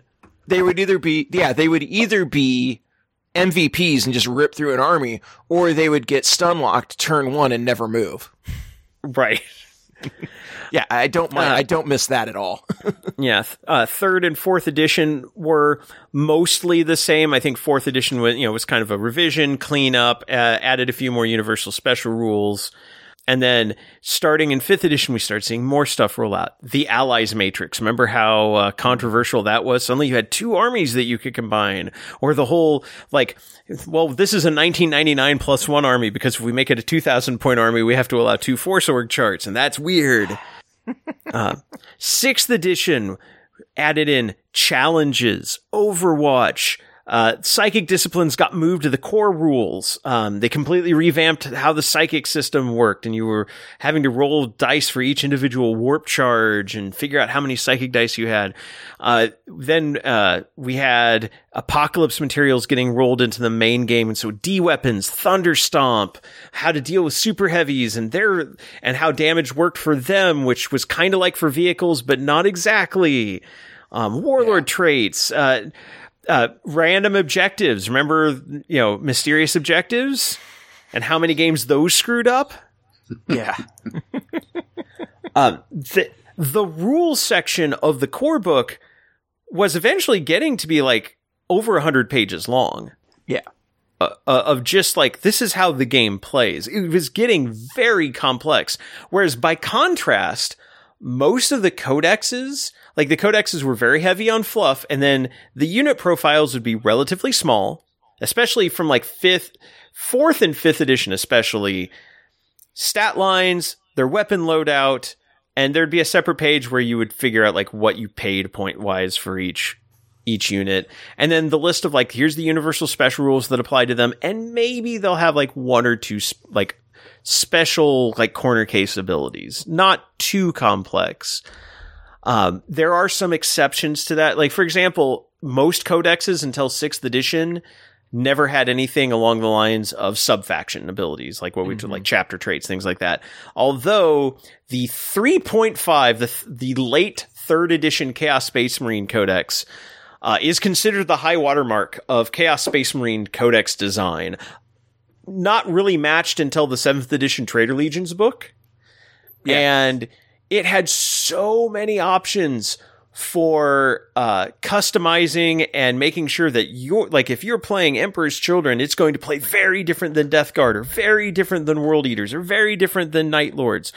But it was ridiculously complex. There's so many little weird, like minor psychic powers. And well, if you're playing this faction, you can take this unit from this other codex, but you give up these units from your own code. It's, there's, it's, it's a mess fourth edition Space Marines had their own matrix on on how to build your own chapter, which people abused the hell out of because like I'll just Absolutely. take this, I'll just take the uh, the downside that doesn't apply to anything I actually took. Oh look, I have it's all all ups and no downs. And like we did see a few faction level abilities. I mean, like Guard had the order system. When we got the fifth edition, uh, uh, Dark Eldar slash Drukhari Codex. We've got Power from Pain, their version of that, which involved tracking pain tokens, which was a mess. Um, hey, I made had, my own pain tokens and still have some of them today. Yeah. I don't use them for uh, anything, but no. Uh, Necron's got reanimation protocols redone, have, have never had it done the same way in every codex. Uh, same with sisters and faith points. Like there's some army special rules that have always been kind of weird, but those were outliers. Many armies were very simple. Like Blood Angels, it was just like you had Furious Charge. Some of your units had Fearless. Uh, like Space. You had like one or two other units that you could take that others couldn't. But yeah, that was basically it. Right. It was basically simple once we got into sixth edition and seventh edition, we started seeing more stuff piled in from codexes and campaign books.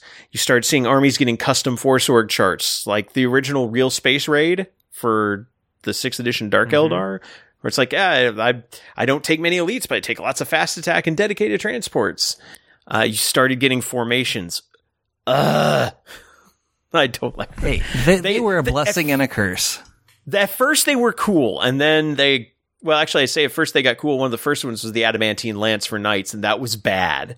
Uh, but they, and then much like Russian history, somehow it got worse. And uh, uh, campaign books added more things on top of that, and eventually we started hitting codex like like real real honest to goodness rule bloat uh, formations were giving too many things away for free, so balance started getting completely wonky.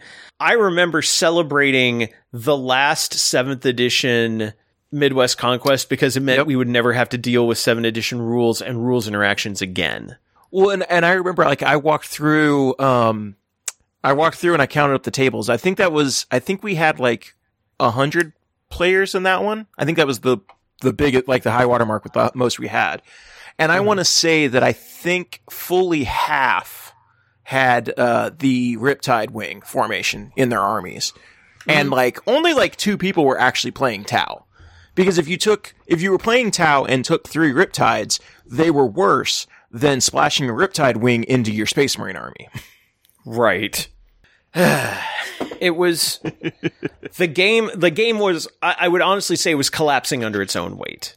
Like seventh edition was getting very difficult to manage, and and we had a lot of the complaints that are now uh, we hear echoed now. You had to bring like to play an army, you had to bring like to play a viable army, you had to bring so many books because you'd have to bring your core book, you'd have to bring your like the primary codex, any allied codexes you were using, and the the campaign books possibly plural that contained any special rules or formations that you were using. So for example, those those armies that were taking Riptide Wings also probably had the Angels of Death book that had all the Space Marine special rules and weird psychic powers like let's move this piece of terrain around and that one had to be had to be like eroded to not work properly anymore because it was the rules interactions again were ridiculous. And so um I mean I for a long time, like, you know, at least in recent history, like that was the most complex the game ever got. And it was still fun, but it was a nightmare. it was a fun nightmare. and then we got 8th edition. 8th edition completely streamlined the game. Harmonized and unified so many rules. Vehicles now beha- behaved like everything else. Monsters behaved like vehicles, which behaved like everything else. The way character, like, not having to figure out, like, okay, so what happens when this character is joined to this unit and they leave that unit and then they go join another unit? Uh, that's gone because characters don't join units. Everything was built more around aura abilities. Uh, we got rid of challenges. Uh, we still had Overwatch. We still had warlords and warlord traits, but uh, at least in like the core book, those were very simple. Army building was changing. The allied, we went to a keyword system rather than a weird matrix, you know, system for figuring out what you could run together. But at the same time, like up until this point, like I mentioned, that like stat lines leaned heavily into those special rules, and I remember th- like having whole episodes where we talk about like how to deal with like a turn, like what happens if like this guy with like i- instant death hits this person with eternal warrior, and how do these interact and feel no pain and things like. But it was like all standardized, like it was like you could just figure out, okay, so if these two rules hit each other, what happens? I mean, keywords were, were only such an important, like, core part of the game that we named the podcast after them. One of them. Exactly. Several You know, podcasts were named after them. Right. I mean, independent characters. Uh, oh God, there was a, the. It used to Heroic Morale. was the- Hero- Was it- uh, Heroic no, Morale I guess- yeah, is yeah. it- they're It's a like club, but yeah, they're technically Yeah, yeah, yeah. But like, it's that's the thing. It's like that's that's a whole thing. Like, you get a whole bunch of these groups and podcasts and stuff that are all just named after that stuff. So yeah, right. Eternal Warriors. That's the one I. Eternal Warriors. That was yeah, one- yeah. Yeah, that's the one that I was in, that I that I was actually inspired to name our preferred enemies by. So, but instead, they decided let's get rid of all those universal special rules, and instead we're going to have every unit have its own version of bespoke rules, which means there's not one f- rule, for example, for deep strike. Everybody's got their own deep strike rule. Those rules may be stated in exactly the same fashion and wording, but they're all going to be different. They're all going to be different, differently named, but they're going to function the, the same way. Like nobody's got to feel no pain, but everybody's got quote unquote feel no pain. Like there's feel no pain everywhere. It's just we're going to call it different things because well maybe it's on a five up, or maybe it's on a six up, or maybe on a four up, or maybe it's only against mortal wounds. Army building changed. We you could now take multiple detachments. You didn't necessarily have to take troops. Although then we got objective secured added, which made troops better. Um, although I think objective secured may have come in at seventh. It, gets a little blurry after a point. Um, but uh, also, starting in eighth edition, every codex with a couple of a, couple of examples that where they got added later, like custodes did not have sub factions until they were added in Psychic Awakening to prep them for ninth edition. But most armies had sub factions, the way that Space Marines had chapters, and those chapters would have they'd have a rule, and they might unlock a particular relic, and they'd probably pr- add a particular stratagem. That was another thing that was new in Eighth Edition: stratagems, which started out with like three gen- generic ones, and then we got like twenty to thirty or more per codex. I mean, I've used stratagems a lot like I viewed formations. At 1st mm-hmm. they came in, they're pretty cool. Oh, they're, they're moving all these special rules that you might use once in a blue moon to a stratagem. Oh, that's neat. And then like formations, oh my gosh, there's so many of them. Yeah. And it's, and just within a single book too.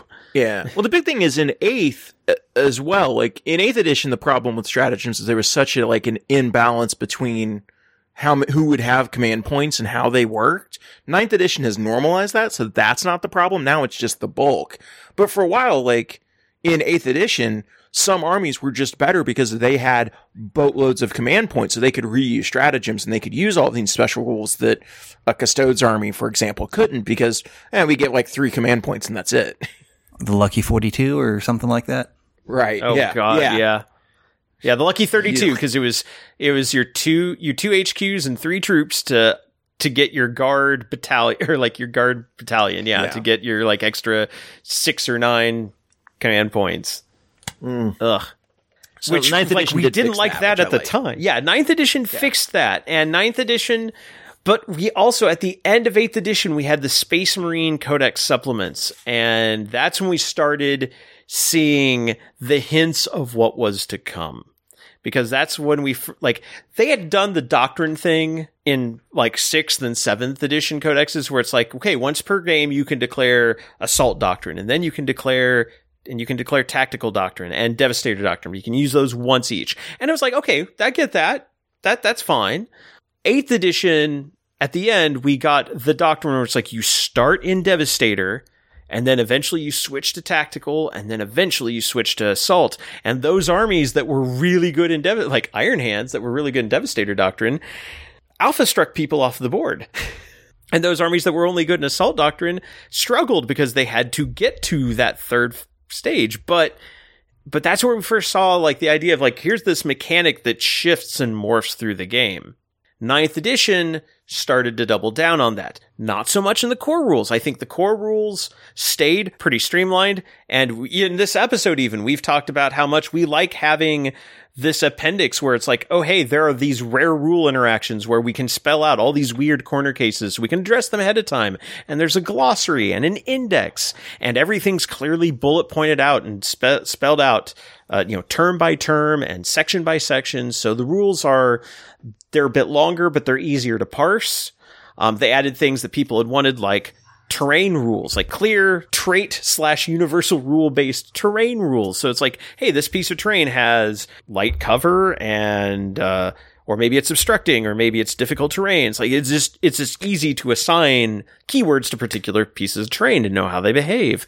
Uh, we fixed the command point issue so that uh, you didn't have to take weird army constructions to get the the the command points you wanted. So every like you said, everybody had access to stratagems now and could use them just as much as everyone else. In fact, you're regenerating command points every turn.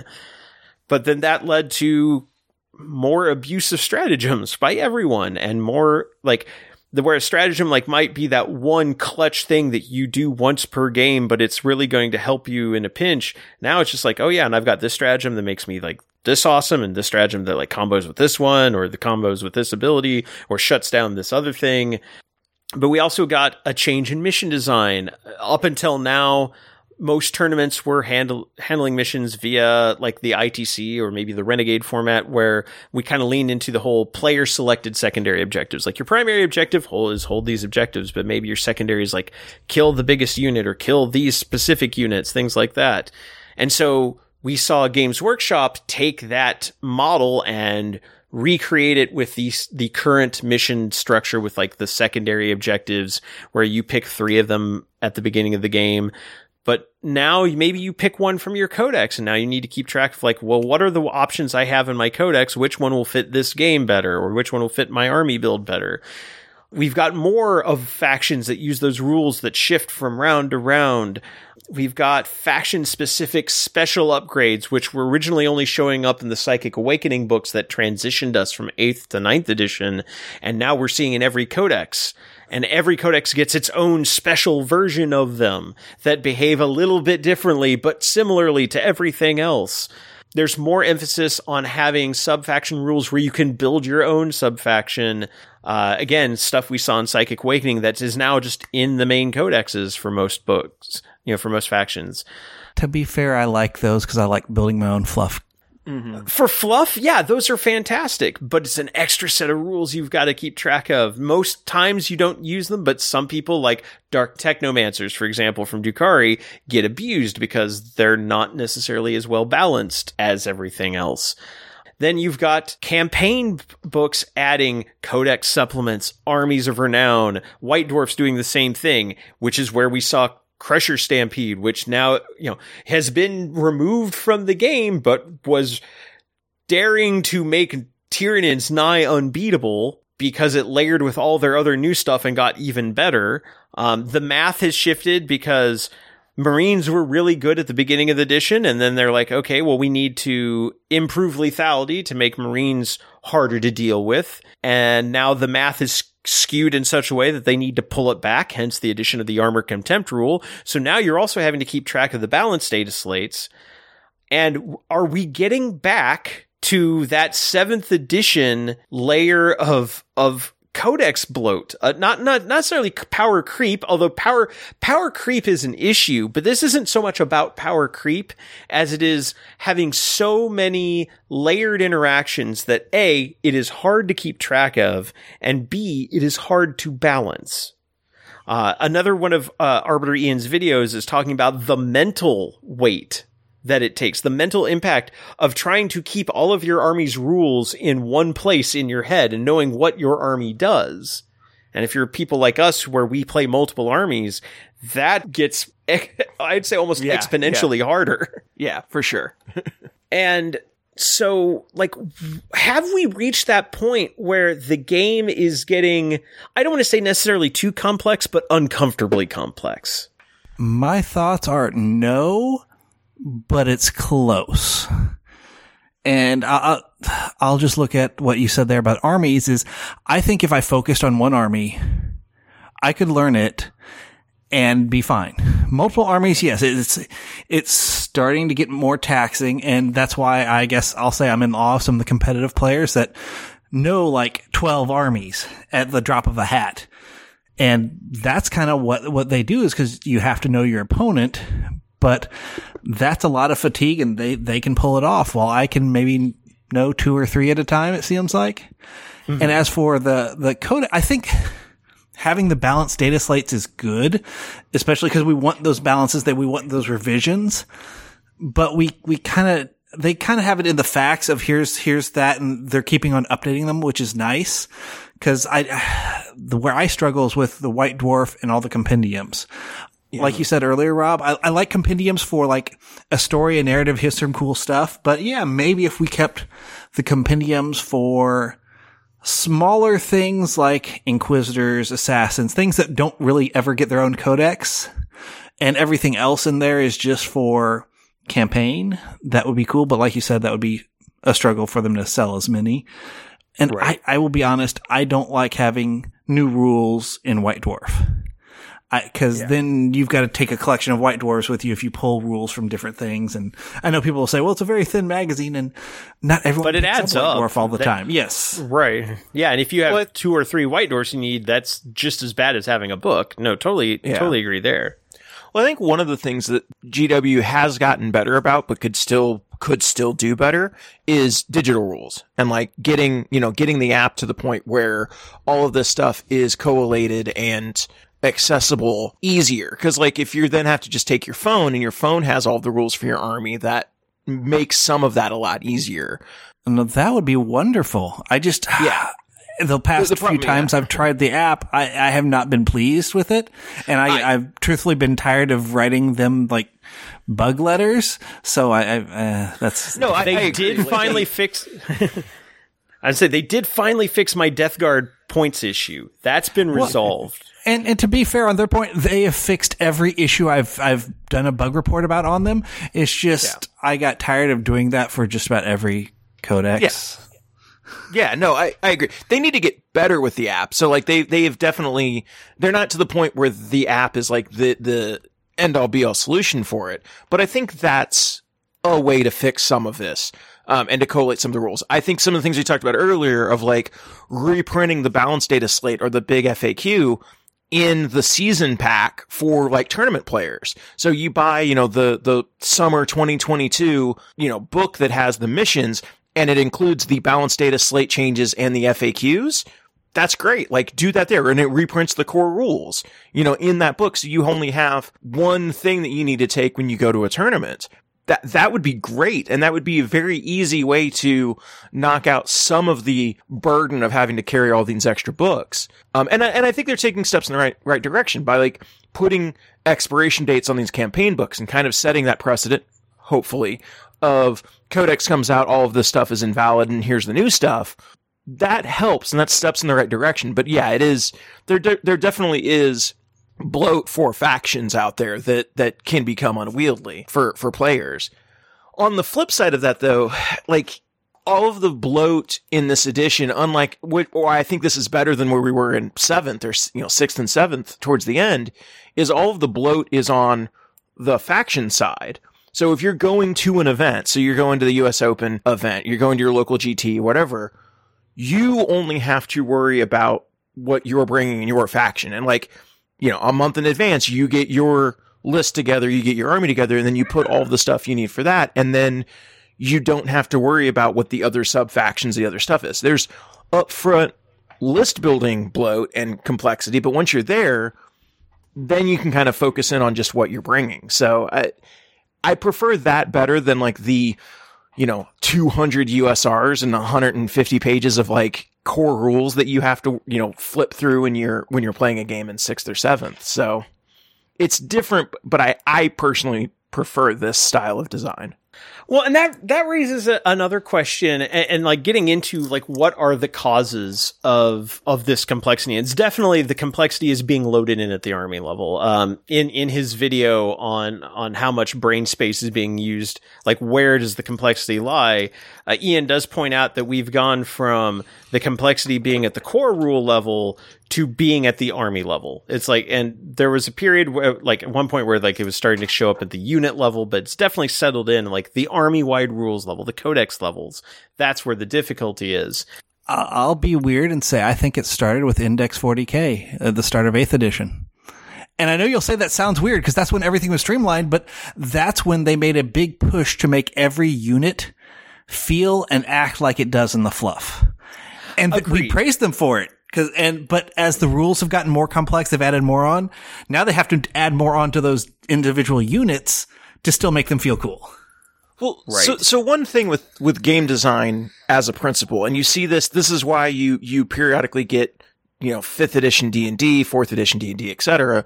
You get these refreshes of these rule systems is they're built as a framework and you're constantly at, you know, game design in this tabletop RPG space is you're constantly adding stuff to it and you never really subtract. You're always adding more complexity and eventually it gets to the point where you need to reset, you know, and go through. And like that's again, when we talk about like third edition was a great rule set. By the time it evolved and got to seventh, it was kludgy and unwieldy because they just kept adding to it and they never took away from it you know, eighth, eighth, ninth design's kind of the same way. I don't think it's nearly to that point yet, but we're adding to it and we're constantly adding complexity and we're never taking anything away. Well, there have been there's one one instance in particular where they did take things away and it has pissed it pissed a lot of people off for a very long time and it's that aforementioned 3.5 Chaos Space Marine Codex. If you compare that to the 4th edition Chaos Space Marine Codex, the 4th edition Chaos Space Marine Codex is bland and flavorless by comparison. The units yes. like there's no way to make a Chaos Space Marine army for one legion that really plays all that differently other than in what units you take. Um, and like the marks are kind of there, but they were just like basic stat upgrades. They didn't do anything else. Well, Um, demon demons in the fourth edition codex are just one stat line. It's you take a Right. chaos demon and you can use whatever you know. You can use pink horrors, you can use bloodletters, but they play exactly the same. Right. And, and that's kind of like I remember we're um like index 40k when we like index 40k shifting to that for, from the armies we had in 7th edition all the special rules and things we had like that and going into the index index 40k felt had that same kind of feel like man they just took away like all the warlord traits and all the mm-hmm. special abilities we're used to it felt by comparison very bland I think what's kind of interesting is Games Workshops as a company. I think they've kind of shifted from the game being, and it, maybe it never really was like balanced or whatever, but I think they've definitely shifted more towards the narrative aspects of the world as Black Library gets more popular, as they're publishing the Horus Heresy books, adding in more depth and character and flavor to Space Marine chapters, Space Marine legions, Eldar, Tau, etc. So now when they're designing the game, that that feedback loop is hitting the stuff that comes up in the Black Library novels is getting included into the game. Like, well, we display, you know, d- displayed in fiction that Eldar work this way, so let's give you an option to do that. And like that's a smart design because it reinforces if you got into the hobby by reading the books, now you can play that army in, you know, from a book on the table or vice versa. But it, it means that like you get a more flavorful game, you have a lot more flexibility to make fluffy army designs and stuff. But if you're just, you know, but it also opens up all these other options for people to abuse and make combos and stuff like that. So I think it, it largely depends on how you're looking at 40k. If you're looking at 40k as like, I'm playing this competitively and I want to build the best combos, yeah, you need to be aware of every little faction and every little fluff thing that comes up and every little thing that you can combo together to interact at that high level. But if you're just kind of a casual player, it's like, well, I read the, um, the Ephrael Stern Stern novel, and I want to make uh, a sisters army that does that. Now I have rules for it. Boom, I can make that army, and there we go. So uh, I, I think it's, I think it depends on like how we're referring to it or what like context we're taking into it, whether the rules bloat is bad or not. Because I'm sure casual players that only play one or two armies are like, no, the rules bloat's fine. There's no rules bloat. But somebody who plays competitively and wants to be aware say somebody that runs a podcast or somebody that's a TO or somebody that's a high level competitive player, they want to know everything. And there is a lot to know in this edition. So I, I think that angle and that view of it also matters. Now, I will say, um, and this is this is anecdotal. This is this is just based on commentary I've seen online. But what's what's interesting is like, and again, we'll be talking about one page rules a bit later. But I've been browsing their forums in preparation for this episode, like your subreddits and their Discord and such. And one of the points I often see is from the people who are more casual, who are like, I just want to spend time rolling dice and moving army men around with a friend. I don't have the time to learn all the rules interactions for this game. So 40k now feels too complex because I can't, it's, it's hard, it's harder for people to casually pick up from time to time without having to relearn how all these rules work. And it, and going back to that, that quote from the, the uh, OPR Reddit where it's like, maybe I just want to play a Super Smash Brothers moment rather than playing, you know, Street Fighter where I have to be like learn all the the frame moves if I'm playing casually against a friend. And that is I again, it's totally anecdotal. disagree It's with at a- that. Super Smash Okay. Brothers has frame motion too, and you can get it a does. super. It does. So I mean, I, I don't like that argument. Well, but That like, that is so- fair.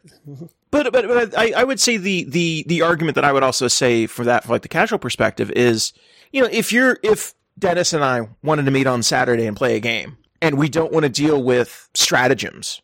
Hey Dennis, do you want to play with stratagems? Oh, you don't? Okay, cool. We just won't bring stratagems. Well, and, and Kevin, that goes back to what all of us have talked about on episodes ages ago of the agreement, like the player's agreement of you and your opponent can agree how you want to play the game and just set it up ahead of time. But since outside of a friend circle, you don't have that agreement, the tournament scene is kind of become the de facto agreement. Yeah. And the, the tournament scene is kind of based on the rules that are printed in the game. No, and I agree with that. And like, I think that's fair, but it's, I don't know. It's just one of those where like, if you're not, if you're not playing competitively, like y- you can actually like, hey, y- you can have those conversations, but like, you know, I don't want to do this or I don't want to engage with these parts of the system. Or like, again, if you want to, you know, if, if you decide that like, I'm just going to go play at the store, I don't want to deal with stratagems. Yeah, I'm just going to show up and I'm just not going to worry about stratagems. Like, th- there's, again, it, depends, I think, what you're trying to get out of the game and stuff. So it's, you know, I, I agree that, yeah, the, the game is popular enough and enough people like play with the, you know, the baked in assumptions that like, yeah, if I'm going to play rando, we're going to play a certain way, but maybe that needs to change. Maybe that's part of it too, that the, that needs to change within the community. And I, I don't think you're you're wrong in that those conversations uh, you know what what in the uh, Magic the Gathering Commander circle would be called like like Rule Mhm. Zero, where you have that discussion with like what kind of game are we wanting to play. Uh, Yeah. But uh, again, I'm going to re- refer back to another Arbitor Ian video. His video on um, cleaning up open play, like making a variety, because he makes a very good statement that of the, the you know, there's that whole three ways to play open play, narrative play, match Mhm. play, and said of those, the only one that is actually played is match play. Narrative play is very rare outside of dedicated narrative events. Most people, most people probably do not play narrative casually. And because, especially with all the rules that have been stacked on top of it with Crusade, which I think the complexity of those have also been getting more and more ridiculous. And I like, I love some of the ideas. Like the Tyranid one is built around consuming biomass on planets and moving from different stages of an invasion. It's very cool. It's also a lot of bookkeeping, but at least it's being done between games and not during games, although it can change what you take in a game. Same thing with like Tau, where you're like trying to, uh, colonize and take over a star system. It's like there's a lot of cool systems, but it's a lot to keep track of. And so match play kind of becomes the de facto style of play because if you go to a tournament, it's match play. If you go to a friendly tournament, it's likely match play. If you go to a store for a pickup game, it's likely match play. And if you're going to play with your friends, you're probably so used to playing match play that you're probably going to play match play. so, Well, um, again, it- like, uh, it is an issue. Yeah.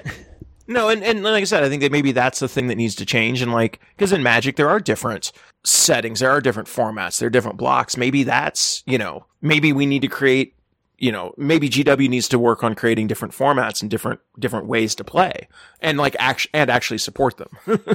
Okay, I, I was about to say GW has been, but it's it's the support and and actually, and truthfully, them. like, yeah. I was th- I was really hoping when the U.S. Opens came around last year that they were going to have the different ways because they put a lot of emphasis on the hobby portion of it, and so the way they kind of delved out the different ways to play was well there wasn't a narrative but there was if you're more casual well you'll just get dropped down after the first couple day or the first day and a half and then you'll have your fun tournament and i'm like But you, Well, but yeah. that's still a day and a half of getting rolled by, by the hardcore tournament players you run into, Yeah. which Yeah, can that's be a not good time. yeah i mean But, even like, though i had far- a lot of fun But like getting into the individual components of what has made the game more complex, um, like and the arguments for each of these components individually can easily be made. Um, stratagems. I think stratagems were originally devised as a form of interactivity, like giving you something to do on your opponent's turn or in response to something your opponent did. For example, interrupting the assault phase. You know, in, in 8th edition, that was such a key thing to be able to do. The other thing stratagems were good for is um, taking things out of your unit blocks. Something that you might that would be like, here's your extra powers you get, but they're only active at the times. Well, now they're a stratagem, so they don't take up that space, and you'll probably forget about them. But they're there if you want to use them, and the situation comes up. Right. And there, like, like, there's a whole resource management element of the game, which, again, at a, at the basic level where it kind of was in 8th edition, it wasn't bad. Like, it was most, you'd have like two or three stratagems that you, that you would use with any regularity. And then you'd have the generic ones, and maybe you had the data cards to keep track of that. But a lot of the stratagems you wouldn't necessarily need to know about. And now there's so many stratagems and i'd argue like we've gotten even further down that line with like now war gear gives you keywords which unlock stratagems that you mm-hmm. have to now remember to use if you want to get those same effects Yeah. Yes, subfaction, which the balancing on those has been problematic. We've had a number of those that have been needed to edit. or have needed to be edited or updated.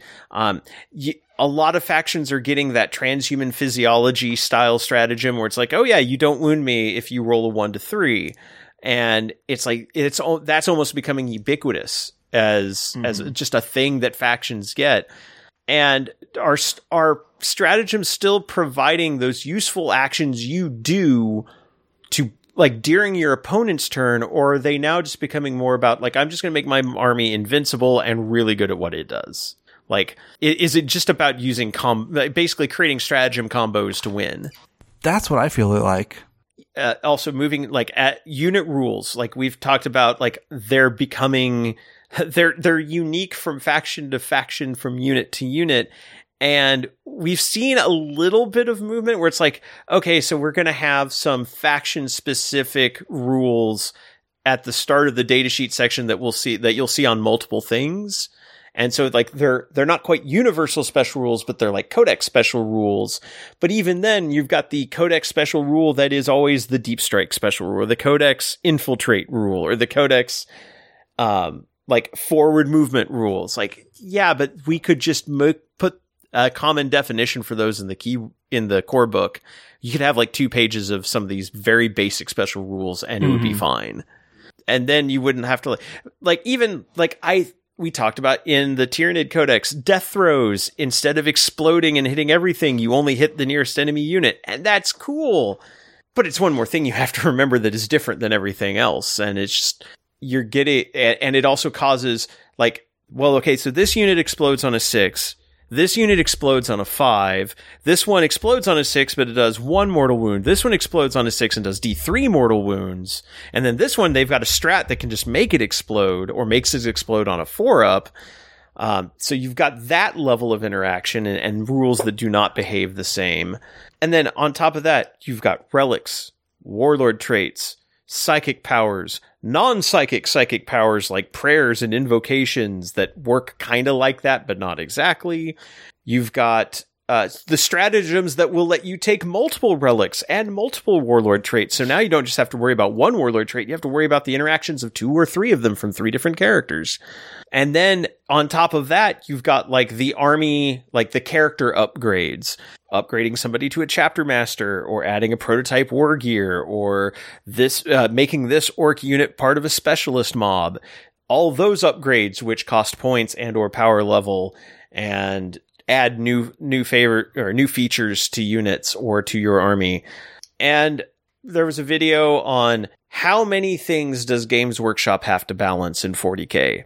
And this was a few months ago, so it's not yeah. the most up to date list. But at the time, he went through and not counting unit war gear setups, not counting that, he tabulated and it was rough. He said he admitted it was a rough count because he made he tried to not double count anything that gave the same army the same ability twice, but he came down to around 4600 individual elements that Games Workshop would need to juggle to properly balance the game. When you added in unit le- loadouts, it was anywhere from 5500 and that was an extremely conservative count assuming that like every unit has on average has three possible options mm-hmm. to going up to as many as like 9800 like just shy of 10,000 possibilities or you know 10,000 options yeah. to take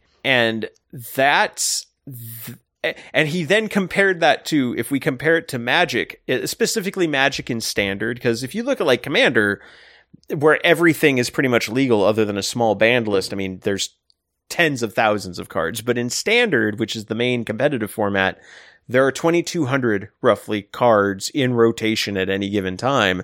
So you've got a game that has a tighter rule set than 40k and a f- like half to maybe a fifth of the frat of the elements to ma- to manage and also fun fact even then you know, Wizards of the Coast screws up the balance on Magic sometimes horribly. so it's not like they're bulletproof, but saying like, imagine how much harder Games Workshop has it to balance the game.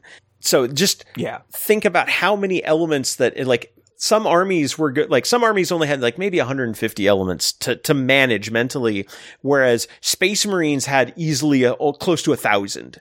And again, that wasn't counting loadouts. That was just like individual like units, relics, warlord traits, stratagems, things like that. Like over like almost a thousand. So that's a lot to to keep in one's head. That's a lot of moving pieces. And that doesn't even get to, as we mentioned, all the other books you might have to take to get the rules for your particular subfaction if there's been a codex supplement uh, released for it, or you're playing a, a particular army of renown. Mm-hmm. And now we've actually got a document that's been released to keep track of what supplements are and aren't legal at the current time with expiration dates on them. That's better, but also not. Right. Like Yeah, that's it what- just it just shines a bright light onto how difficult the the situation is.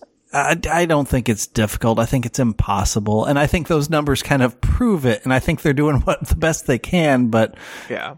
Well, I, I always I always think back to oh gosh, the the under under discussion podcast we did. And I want to say it was like I think you were on the episode, Rob, because I think we were talking about fourth edition D and D specifically and mm-hmm. the issues and the problems we were having playing that. And somebody was on the podcast made the point that like when you re- you you release a game, like it's the world's largest playtest, basically, because Right. you're putting it out in the wild. Like you can solve all the issues that you think you see, and then you put it out in the wild, and like it goes from a couple dozen or a couple hundred people at best to now thousands or millions of people playing it, and they're going to pick it apart and they're going to find all of the the things that you missed or didn't think of, and like there's it, yes, you're right. Like Warhammer is incredibly complicated. There's a lot of things to balance. There's never going to be able to balance all of that perfectly. So it's like I don't know. Like I, I the two options I guess are kind of what they're doing, where they're trying to balance a flavorful, fluffy game with a rich backstory and background, or you go, you know, not not just not to put it in a bad light or anything, or you go the other like one page rule version of it, where you strip out a lot of the complexity and a lot of the flavor. And I don't like that either. like, that, and that's Well- that's preference. That's personal preference. I get that. i- is there a middle ground that, that we have no confirmation of at all, but we, we think it might happen of 30k being the balanced game? Exactly. No, and that's the thing is like maybe there is a maybe there is a middle ground in there where and and I think with 40k like if you do things like clean up how the stratagems work or something like that or you know limit some of those or or take some of these elements out or tone them down, I think 40k is much closer to being that middle ground than it is being the overwhelming rules bloat it was in 6th or 7th edition in my opinion. But yeah, like uh, maybe 30k is kind of that middle ground. Maybe maybe 30k is going to have the same issues and have stratagems and rules bloat in the same in the same way. I, I don't know. Yeah, Like, but if all players have access to the same ones, because I mean, True. I- it- 30k is just all Space Marines. I mean, Space Marine and Mostly. Chaos well, Marine, but there- there's- Space yeah, Marines, Ca- Space Marines, but also there are there is support for Mechanicus and kind of like a proto guard, yeah, like Solar Okay. Auxiliary. So, But it's- but it's and- it's and- primarily it's like Space five, Marines yeah. versus Space Marines. it's like five or six factions factions instead of you know 20 or whatever. Um, And truthfully, some more of the bloats happened in 40k. As every edition, we get like at least two, or probably like one to two new factions, yeah, and, and like that I, adds I've, even more rules. I've seen a bunch of people like on 40k forums, whatever, complaining about Leagues of Votann because they're like, why are we adding more factions to this game that isn't balanced? And I'm like, I look at that and I'm like, but I like more options. you know, so like, but I get it. Like, if you're a competitive player and this is like your primary focus, that's another is the worst you have thing, to look yeah. at and balance. But like, it, it's, it's clear to me Games Workshop doesn't look at this as a competitive game. And there's a whole other conversation about that, about whether they should or shouldn't. You know, well, and- they've and said that for the past it. 10 years. But like, it's very clear to me that they don't view it this way. They view this as a historical war game, like to play narrative war games in their universe. And like, that's fine. I like that.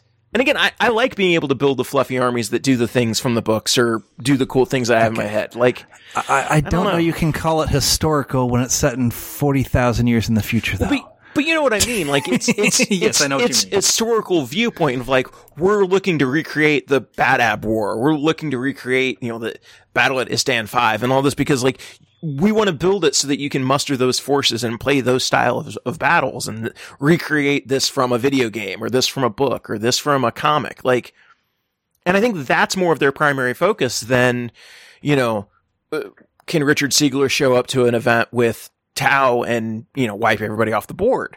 I don't think they. The answer is yes, and he did that before the Tau Codex got fixed. Sure. They're dedicating more resources to thinking about the competitive side of it, but that's still not their focus. Maybe, and maybe it should be. Maybe they need to, maybe they need to do more to kind of delineate the competitive play and the narrative and fluffy play. I don't know. I don't know how you would do that. So, so actually, that and that brings us to the next section. It's kind of the last section of the discussion. Is well, what? d- Okay, so we've established the game is complex. Whether it is too complex or not is, I think, up to personal debate. Uh, Dennis, it sounds like you are skewing towards the it is complex, but not quite at collapse yet. Right. And Kevin, you're like it's complex, but I kind of like the complex. Yeah, I, that's that's my preference. But again, I know that it's different different to taste. You know, I, Uh, Richard, where where are you coming in on I, this? I, I f- I fall in, um, I haven't played in two years, so I don't care. you just want to play. I've just assembled miniatures, painted stuff, and maybe at some point I'll put miniatures on the table and I'll figure out how the rules work then. Richard, come to come to the friendly. You and I can play. Uh, so and and I think I am on the the I'm on the page of I do think the game it, I think I don't think it's reached a collapse point but I do think I'm seeing it as getting too complex. Like I'm looking the the the layering like the individual systems and the layering of them together I'm finding to be complex for the sake of I think for the sake of flavor, but flavor breeds complexity. Um, Yeah. And, and like the example that always sticks in my mind is when we've talked about in a, a past, past episode when, uh, when seventh edition redid the pink horrors to put in the split rule, where like when they died, they split into new units. And remember how many people abused those because they were written very poorly because they were written from a fluff standpoint. They were written from a complete flavor standpoint. And on from a flavor standpoint, they succeeded wildly. But from a mechanic standpoint, they were terrible to the point where they basically had to say, yeah, you can't actually use this in a, in a competitive game because it just isn't, it isn't meant for that and it's I- like that's that I we haven't hit anything quite that egregious, but there's like there's the argument to be made that you to get the complexity you need the f- or to get the flavor you want you need the complexity to have those options, which I think is where you're coming down, Kevin. yes, yeah, very much, yeah, very much. And and I f- and, and I see it as, but there's a cost, and are we and is that a cost we want to pay? And I think, Rob, I'm with you on the fact that I'm not sure that I'm fond of turn by turn rule changes. I would kind of like to have the armies like, here's your army, here's the rules for it, let's just play. But I think it's the, the doctrines that every, every turn the rules change to be something mm-hmm. different. I think that means you're not exactly playing one game. You're kind of like playing three to five games based on how long, how many turns the game goes. Cause the mm-hmm. rules change every turn. And I think that's where I think the complexity could get too much going forward. Right. And and even among that, there's so many like there's at least six different factions that have variations on that and none of them function the same way. Some of them like Necrons you have to decide at the start of the game uh or and Custodes is similar but even Custodes has more flexibility as when they can do that. Space Marines have less flexibility. Uh AdMech can pick something new every turn. Drukhari there's just changes as the game goes on. Tau, it depends on which one you pick, and then that changes what turns they activate, and then that also changes what stratagems you can use when, and yeah, so you're each like if you've got two of those armies playing against each other, you're playing like three or four games at the same time. And and that doesn't even get into things like Death Guard, where you have auras, but they're not auras, so aura abilities don't interact with them, but they mm-hmm. grow every turn, and they might do one or two different things depending on what subfaction you picked and whether you use this stratagem or not. It's like that's that's where it's like I think I'm fine up until some of the army special army wide special rules that get added on top of it and it's a frosting on top of the cake that make that is making the cake start to sink. Yeah, no, that's fair. I think I think there's certainly elements of those rules and things that have been added on in newer codexes that that don't necessarily be there just add like kind of unnecessary complexity because you know, I like for example, I am perfectly fine with Space Marines having chapter tactics and even like the tactical doctrines. Like that kind of makes sense for Space Marines. Mm-hmm. What I don't necessarily need is, oh, well, Space Marines have sub factions and tactical doctrines, so we have to create a version of that for every new codex. And I'm like, no, Tau don't play that way. They don't have, you know, that, that level of difference between that. So maybe they don't need as many sub factions or they don't need, you know, all, all of that same flexibility. And like that's, maybe also a reason why you play Space Marines because yeah, I have the ability to play Space Marines this way, this way, or this way. But like Tau, no, they they mostly play the same. Like I, they they have gone. I think they have overstepped in a couple places on some of the army complexity stuff. But again, my personal preference is I would rather the game have more of that than less of it. So so looking at, at, at, we we kind of come to well there we agree there's complexity. Mm-hmm. We we feel differently about it.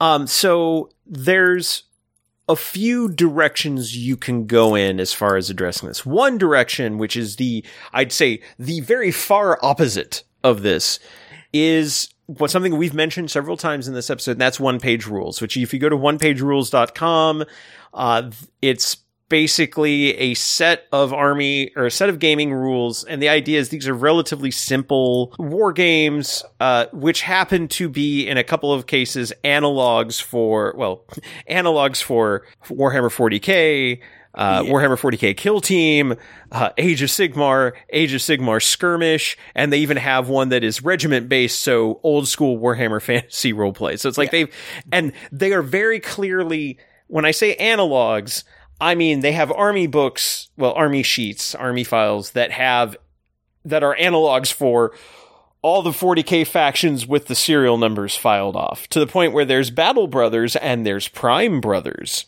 And those are two different mm-hmm. armies that you can mix and match. And um, under the Battle Brothers, well, there's you can play the Dark Brothers, the Blood Brothers, the Wolf Brothers, the Gray Brothers, and it's like, oh, oh, really? That that's what we're doing now. so but it came about as and uh, Kevin, you said it actually premiered like eight years ago, like the first iteration of yeah. this. And yeah. so obviously Which, that's a time when we're in like sixth and seventh edition. Mm-hmm. So yeah, that that's the era of you know we're adding different factions and we're you know phases to the game. We're we're adding on sub factions. We're adding you know the rules bloat got really far and wide. Like we had 130 pages of core rules, all this stuff like that. So then coming out with a a one page finger quotes, which I'll get to in a moment, um, one page rule set was a drastic departure. But now, like in 8th and ninth edition, at least from the core rulebook perspective, it's way different on the army level. But on the core book perspective, the one page rules PDF for their uh, Grimdark Future rules, yeah, is a 16 page PDF. And granted, like one of them is a Patreon, one of them is a cover page. So it's really 14 pages of rules. The core rules for Warhammer 40k that can be found on warhammer40k.com are 26 pages, but three of those are dedicated to missions and there's a couple pages at the beginning to like read through the rules. So really it's I think 18 pages compared to 12. Like the core rules are definitely a lot closer in scale between the two games now. Now that was drastically different in 7th edition, but I, I think and I think in some ways, like GW probably took inspiration from some of the fact that like the games Warhammer, you know, war, uh, tabletop wargaming was going towards more streamlined rules and quicker play and stuff like that. So mm-hmm. I, am not going to say they were influenced directly by one page rules, but I'm sure that, that that was that they saw that trend coming. So I think the core right. rules are much more in line now than they used to be. Yeah. Now, if you look at the actual, like the rules for one page rules, and the reason they do call that is like originally, and there's a, there's a compressed version of the rules that fits on, mm-hmm. uh, a, one double sided piece of paper. but like to actually get rules with like illustrations and examples and Yeah. things like that, yeah, it it does come out to about like twelve to fourteen pages of And it- rules. And it does kind of go to my point earlier of like ru- any rule set as it exists, you add to it, and that's just game design. You add to rules, you add to things, you add stuff to it. So even, you know, the rules have expanded since they were originally created because every edition of every game does that. Maybe at some point they'll reset it and they'll go back to, you know, a more streamlined rule set, but that's, that's game design, baby. Like that's, that's how this all works. right. But like if you looked through this document at like you would be forgiven for thinking, "Oh, this is just basically like I don't say it's exactly like ninth, but it it's like it reminds me in some ways of like a fusion of like fourth and ninth because it because like in ninth edition it has like it's got the same phases um or not well not exactly phases but it's got like it's got the same movement rules the same coherency rules. You can put hero characters in units. Uh you can declare charges and and the the basics there's consolidation moves and things like that it's like it it feels very 40k Yeah. um the the notable differences are first off they lean very heavily into universal special rules A- anything that can be codified as a, a universal special rule is and that includes weapon qualities, unit abilities, things like that. Also, speaking of units, units have two stats. Besides, they have well, they have their point cost, but they have two functional stats. They have a quality and they have a defense rating. They don't have a movement. Everybody moves the same unless they have the fast special rule or the very hmm. fast special rule that a couple armies have. Your quality is the same as your weapon skill, your ballistic skill, and your morale. It's all one thing, and it's the sa- set up the same way. It's on a it's a number plus. Like you have to roll like a two plus, three plus, etc. And then your defense, which is basically your armor save. That's it. That's your only thing. Uh, Uh, attacking is very similar to the way it works in 40k, with the difference of there's no wound roll. If you hit someone, you wound them, and then they they make a def- they make a defense check, and if they fail a defense, they take a wound. And almost everything in the game that doesn't have the tough special rule has one wound. The other functionally biggest change is alternating activations rather than you go, I go. You know, rather than each player doing all their stuff on their turn, the game moves back and forth. Everybody alternates moving units.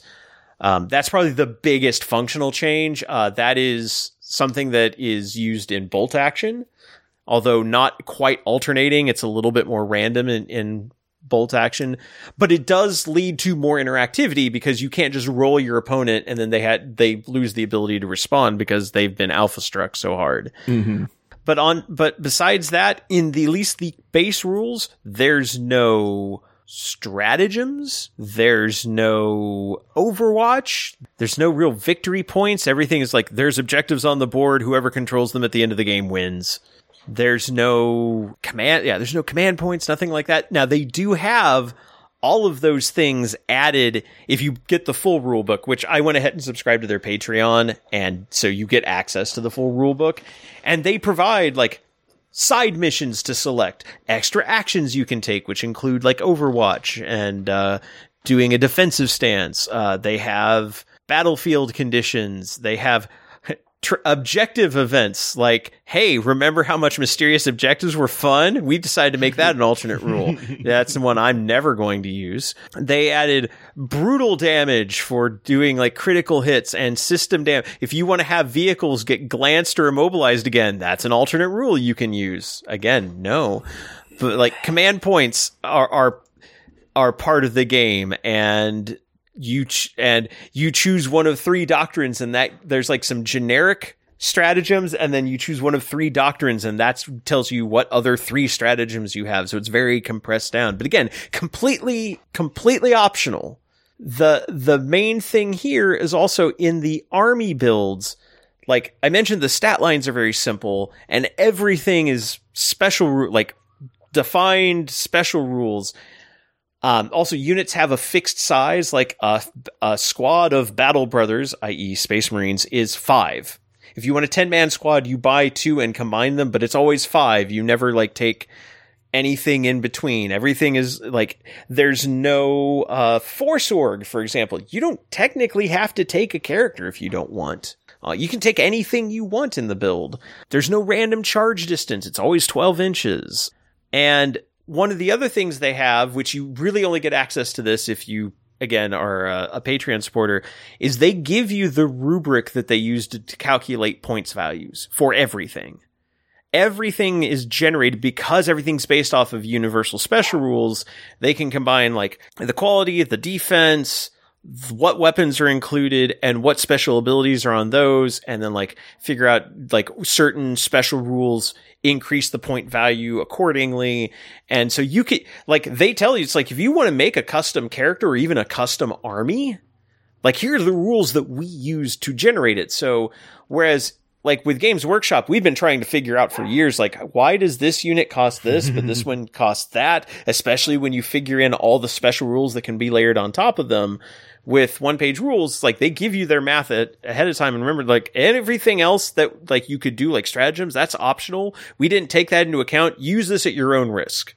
The downside is that when I say factions have universal special, like they'll have a few special rules that are, get repeated on units, that's all they have. So, like for example, Space Marines, like they don't really have any any particular special rules. And when you get to the the Blood Brothers, the the the Dark Brothers, the you know Gray Brothers, like the Blood Brothers have the Furious special rule, which gives them an extra attack when they with one of their weapons when they attack and they tell you like if you want to upgrade a standard battle brother to be to have furious it costs this much extra and that's that's what makes them act differently which is kind of a throwback to the way you know it used to be but like for example battle sisters they have a rule called devout that is on their units and devout is well you're plus one to hit a target within 12 inches that's it that's what makes battle sisters different other than the units they can take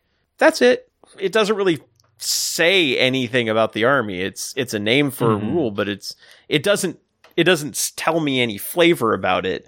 And that's why I think where the game does fall down is if you want a game where, like, if you just want a game where you're like moving armies against each other and the armies have slightly different capabilities, sure, this is fine and it'll play quickly. The armies tend to be smaller because what would be 2000 points in 40k is probably around 4000 points in one page rules. And uh, they recommend playing like they say like if you're going to play matched play on this like a tournament play play at 2000 points. So they're going to be small games. Mm-hmm but the downside is like there's like the armies don't have a lot of flavor. There's no special ability. It, it, feels a lot like Index 40k. There's also no unique characters and no ways other than using their own point calculator to build them. They do not even offer any analogs of like, yeah, this is Bobby G with the serial numbers filed off. They don't offer mm-hmm. that at all. And they've said very clearly they don't want to because they don't want to step on anybody else's IP, despite the fact that everything is a, a clear analog. I mean, yeah. For example, if I go down through the the units on uh, the the Sisters of Battle units, um, let's see, Battle Sisters. There is the High Sister, the Novice Leader, Fanatic Sisters, Novice Sisters, Battle Sisters, Vanguard Sisters, Sacrosanct Sisters, Pistolier Sisters, Assault Sisters, Support Sisters. Uh, they have a few new ones: Destroyer Sisters, Bike Fanatics, Bike Sisters. I wouldn't mind having Sister to Battle Bikers. I'll be honest. That would be kind of cool. Paragon Sisters, a- the APC, the Infernal APC, the Organ Tank, the Battle Tank, the Assault Walker, and the Support Walker. So you can probably guess what a good number of those units are supposed to be. Yeah. and it's like, well, that's that's nice and all, but it, it allows me to play most of my 40k or, or Sisters Army as this. Oh, do you want to use Morvenn Vahl? Well, they don't really give you a way to to make her. Yeah do you want to play Celestine? Yeah, good luck. You might be able to cobble something roughly together, but not anything that's going to do what she does. And then like even the uh like the high the high sister and like one thing I will say is reading their army lists is hard because even yeah. though they don't have many stats, like the way they've done upgrades is here's table A Here's table B. Here's table C. This unit can use tables A, B, and C, but this one can only use A and B. This one uses A, F, and G. It is really hard at a glance to figure out what any particular unit can do. Um, but, uh, like, for example, the High Sister, well, you can also upgrade her to be a priestess, a witch, a superior, or a canoness, and that just gives her a special rule. Mm-hmm. And so it's like, and they give you like a little one or two paragraph fluff section to fit it into like whatever generic sci fi story they're telling, but it doesn't really give you anything. So it's like, if you want that, that deep, flavorful game, you will not get it from this rule set at all. Yeah. No, so the thing I will say about this that I really do like, cause uh, obviously like my, my issues with this is that it's just not as, it's not as in depth. And that's not, that doesn't appeal to me as much. Um, the thing I do really like about this is I love the open source game design ideas that are in here where it's like, no, here's, here's under the hood. Here's how we're doing this. If you want to build stuff for it, here's how you do that. The game design world space just needs more of that. Mm-hmm. It is efficient. Like it is an efficient game design. These games play quick. They're smaller games. I would absolutely love it if Warhammer went back to 1500 points as like standard play. Like smaller games that play quicker. No, absolutely. It would give more variety on the table too.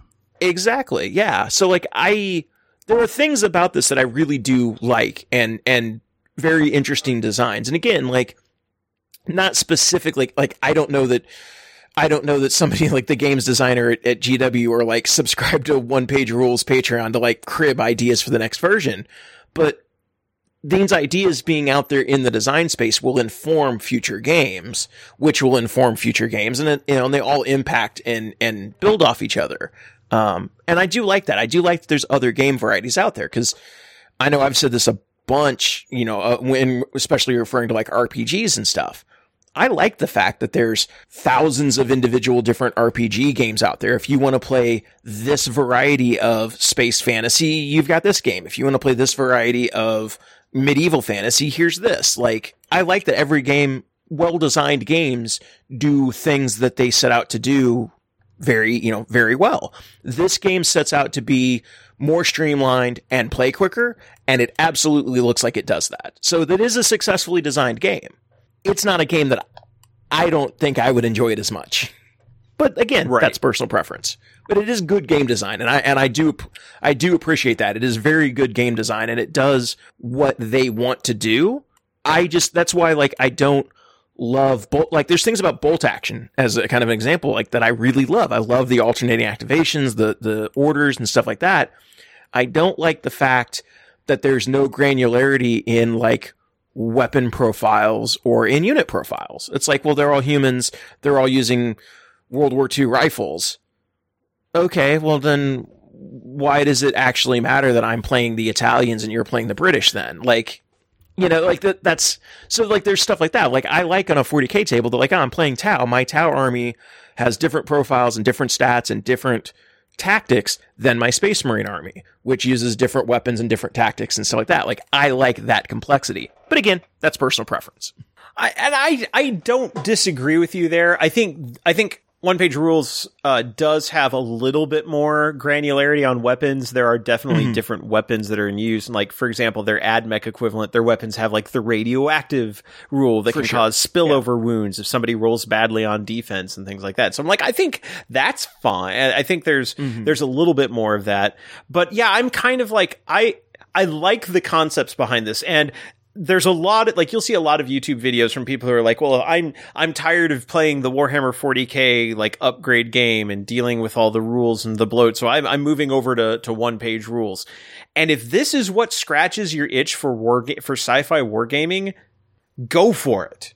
Like Absolutely. do not let do not let anyone stop you from doing this and seeing if it's something that you enjoy. As for me, I think I would like something in the middle. I like the yeah. simplicity of this rule set, but as you pointed out, ninth edition is not that far from this. There's a few other, like a few little tricks and nuance, but it's not that far from this as far as like how complex the rules are. The core rules for ninth are fine. Mm-hmm. I, and like there are things that I could definitely see taking from one page rules that I'd really like. Like I'd love to see active alternating activation in 40k because I think it would fix a lot of Yeah. the alpha strike issue. Like there's a lot of issues with the game as currently played that would be fixed by alternating activation. A lot of the balance issues would I wouldn't say be resolved, but would be mitigated somewhat by that. I I like the use of universal special rules. I miss them. I miss having more standardized abilities thing where I don't have to remember like all the different variations on something. If I just had like like if this unit just had explodes six up, explodes five up as a standard rule, or you know, again, fearless, uh, you know, fearless in uh, feel no pain. Like there, just, there's just a number of things that we could just codify as this always operates the same way, and it makes having those rare rules interactions like even easier to adjudicate because you're like, okay, well, Deep Strike always interacts with this this way, and Feel No Pain hmm. always interacts with this this way. So in that sense, I think one page rules. That's why I say it feels like a, a fusion of fourth and ninth because it has like ninth ninth edition style gameplay, but with a fourth edition uh, unit design philosophy, and then like streamed out, streamlined down even more. And I do like having that under the hood show on how the points work. The downside I find is because to get the granularity they need to calculate the points out, you end up with weirdness like um let's talk Imperial Knights real quick cuz they have what they call Titan Lords, which is Yeah. Im- they're Imperial Knights. A Paladin Titan with a Titan battle cannon, the fusion rifle, a stomp, and Titan sword is 875 points. Compare that to that's t- like over twice the cost of an equivalent like Paladin Knight, like a Knight Paladin. And if you wanted to add like a missile pod or like let's say the the Icarus autocannons to uh, a pa- Paladin Titan's like 40 points or like a Knight Knight Titan or Knight Paladin's like 40 points in 40k. It's 165 points on this list. So like you're going over a thousand points to to play uh a Knight Paladin with the Icarus guns. So like the points values are expanded, which either means you have to play like a, again like a 4000 point game would be equivalent to a 2000 point but it's like you're going to feel like man i'm this seems way more points expensive and maybe Yeah. it means that we're undercosted in 40k and need more granularity Yeah. there i don't know No, I, I agree. Like, because again, the design aesthetic of this entire endeavor is to like streamline and simplify the games and stuff. And one way to do that is like, hey, the giant game breaking robots just cost way freaking more. So like, when we're gonna when you when you show up with your two units of battle brothers, and I show up with a knight. Yeah, it's a little bit more of a fair fight because I'm not showing up with three knights. You know, it's so I- you know I I I understand it. Like every game, even if it's based off of the same thing, like it, they they will diverge at various points because they have different design goals and aesthetics, and that's fine. And again, I, I love the fact there's another game out there that people can play using their models that they've collected and built and painted.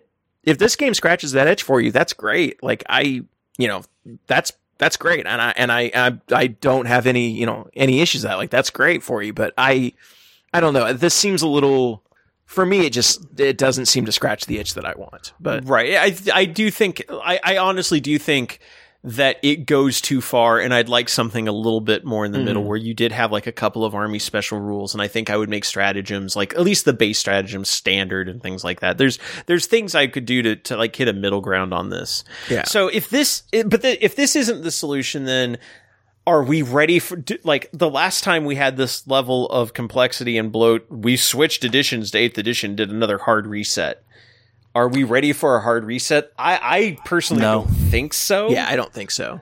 I, again So- the core rules are fine At There dot was- five, yeah, a new reset, no. There was there was an, another going back to, to the YouTube going back to Arbitor Ian's YouTube channel. There's there was one he put out a couple months ago called uh, "Filthy Casual Play," and it's just kind of a one page rule that he has for simplifying all of the pregame setup and the and some of the rules bloat in ninth edition.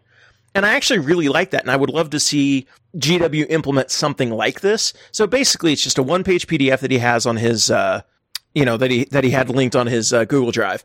So you basically at the beginning of the game you go through, you muster your armies, you build your armies the same basically way you do now. You have two maximum of two detachments. You build your armies, you set whatever point level you want, etc. Um, there's an exception there for a couple things like Tempestus or Knights if you want to. You then determine, you know, the missions, and you can use the open play deck, or you can kind of randomly like select the missions. You generate your warlord traits, and then you generate stratagems. So rather than like going through and picking all of your stratagems, you then like, okay, for every 500 points or 20 power rating of your army, you generate a single stratagem. And you can do that two ways. You can either pick your stratagems or you can just draw them out of the deck. And if you draw one out of the deck that doesn't work, then you just replace it. But then you're limiting it. So like, yeah, like we're going to play a 2000 point game. We're limited to four stratagems. So I don't have to have the whole deck and it just kind of random draws it. And like, things like the open play deck, which obviously, you know, kind of here, but we talked about previously, like that helps. Like that can make some of, take some of the complexity away because you're like, oh, I draw this and it does this and it does this. And you're not having to do some of that mental load to get a game set up. We just have to encourage more people to use those formats and actually want to play those types of games. Mm-hmm. Yeah, and I like there were things about that like if you picked a sub faction, like you could use that sub faction stratagem in addition, but like all the stratagems yeah. were one use only instead of using mm-hmm. command points. And like, if I remember right, like no relics, or you could use your sub faction's relic, but that was it. Yeah, um, uh, we recommend relics that are ignored, but if you choose if you choose to use them, uh, pick one from the list. Either pick one, or you, you know, if you use faction specific ones, yeah, you can you can use those. But like again, and and this is not like the only way to do this. This is just like, hey, this is my idea for how like how we could simplify some of these things, and like mm-hmm. getting formats out there to make the game like to, you know to, as he says here in like at the top it is intended to speed up game setup and army construction reduce the uh, the reliance on invisible upgrades combos gotchas quote unquote by removing them from army building process and providing a common standard for non-competitive play there's no reason GW couldn't do that themselves and make it official and create something similar to this. So you have your matched play tournament version of the game and then your matched play non-tournament version like that that doesn't have all the bells and whistles so you know maybe that maybe that creates additional complexity because then like you then have to mo- monitor multiple systems but i don't know like i feel there are ways that they can make ninth edition work easier than it currently does without having to blow everything up and, and start over. And that gets me to the the third possibility. Like we've talked about, like you know, do you go to something really simple? Do we go to a brand new edition? And the third possibility is, well, maybe we just need to ad- adjust what is and isn't allowed in matched play because, again, yes. that's how most pickup games are played. That's how tournaments are played. And it's like, should matched play be simplified compared to, say, like narrative play? or or could a lot of these elements be made more modular, more optional? Do we yeah. need to have quite as many options available? Whereas, like, if you want to get that that fluffy, this army does exactly what it you know what it does in this story, you can mm-hmm. do that. You just agree with your opponent, and, and right along the lines of what we've already discussed. Like, okay, we're going to use like let's use stratagems and and relics in this game but could like a lot of those options be moved to like narrative only or or yeah. not recommended for matched play even like like not recommended for tournament play yeah no i agree like there's a lot of those like we, we talk about all the stratagems like the 30 40 50 stratagem cards that come in a deck now you know in a new codex yeah maybe only 10 of those need to actually be for tournament play and the rest of them are just options if you want to play not, you know, com- matched play, but, you know, not, not in a tournament setting. And like, yeah, I want to do the, the weird, crazy combo here because, you know, summoning demons and doing this thing here is a cool thing. But yeah, in, in a streamlined match play setting, that's game breaking. So we're not going to include it.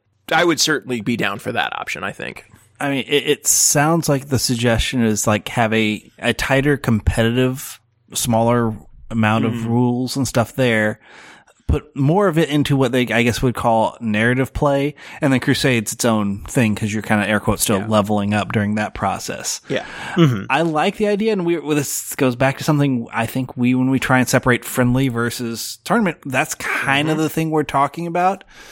but at the same time, until we see friendly take off or, or just people play more casually, big gatherings where people are playing other than just hanging out and playing with their friends, I think the majority of the people are going to focus on one and that's going to become the norm and it's going to trickle down.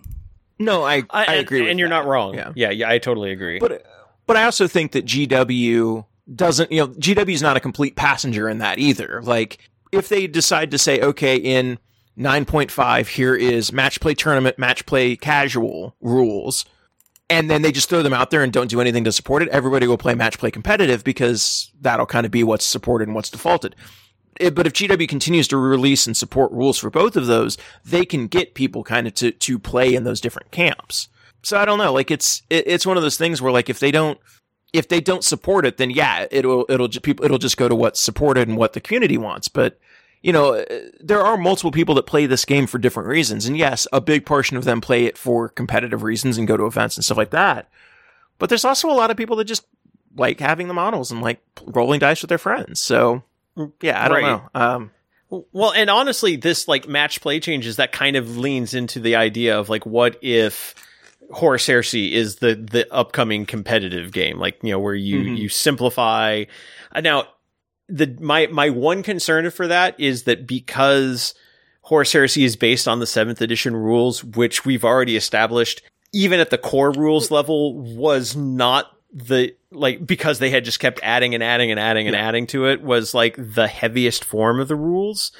But by having the codexes effectively be almost identical because you're all like for the most part you're all space marines and then there's just a few one-off units that are different it it does address that issue and again it's like showing the complexity especially now is leaning in at the the codex level and that is the one downside to going for this like hey let's say we come up with a simplified like we've balanced the game based off like the bare minimum functionality you need to play your faction.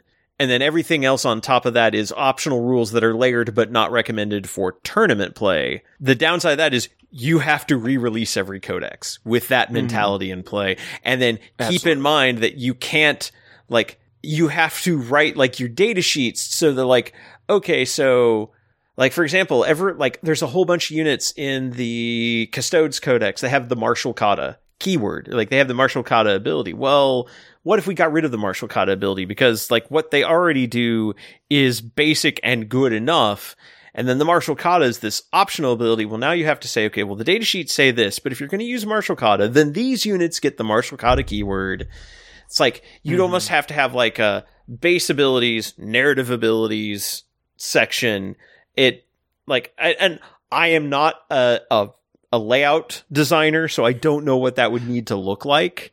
But it's like I I, I want to say that like the easiest way is to like to simplify it is just to do the thing and and kind of like cleave off the complex parts and make them optional. But the hard part is getting like you'd have to get every like you'd almost have to hit index index era 2 you know like redo everything at once and keep the core rules. Say ninth edition the core rules are just fine. It's what we've done on top of it that is causing these issues and we're doing a, like that's where your hard reset would be. Not a 10th edition although they might call it that.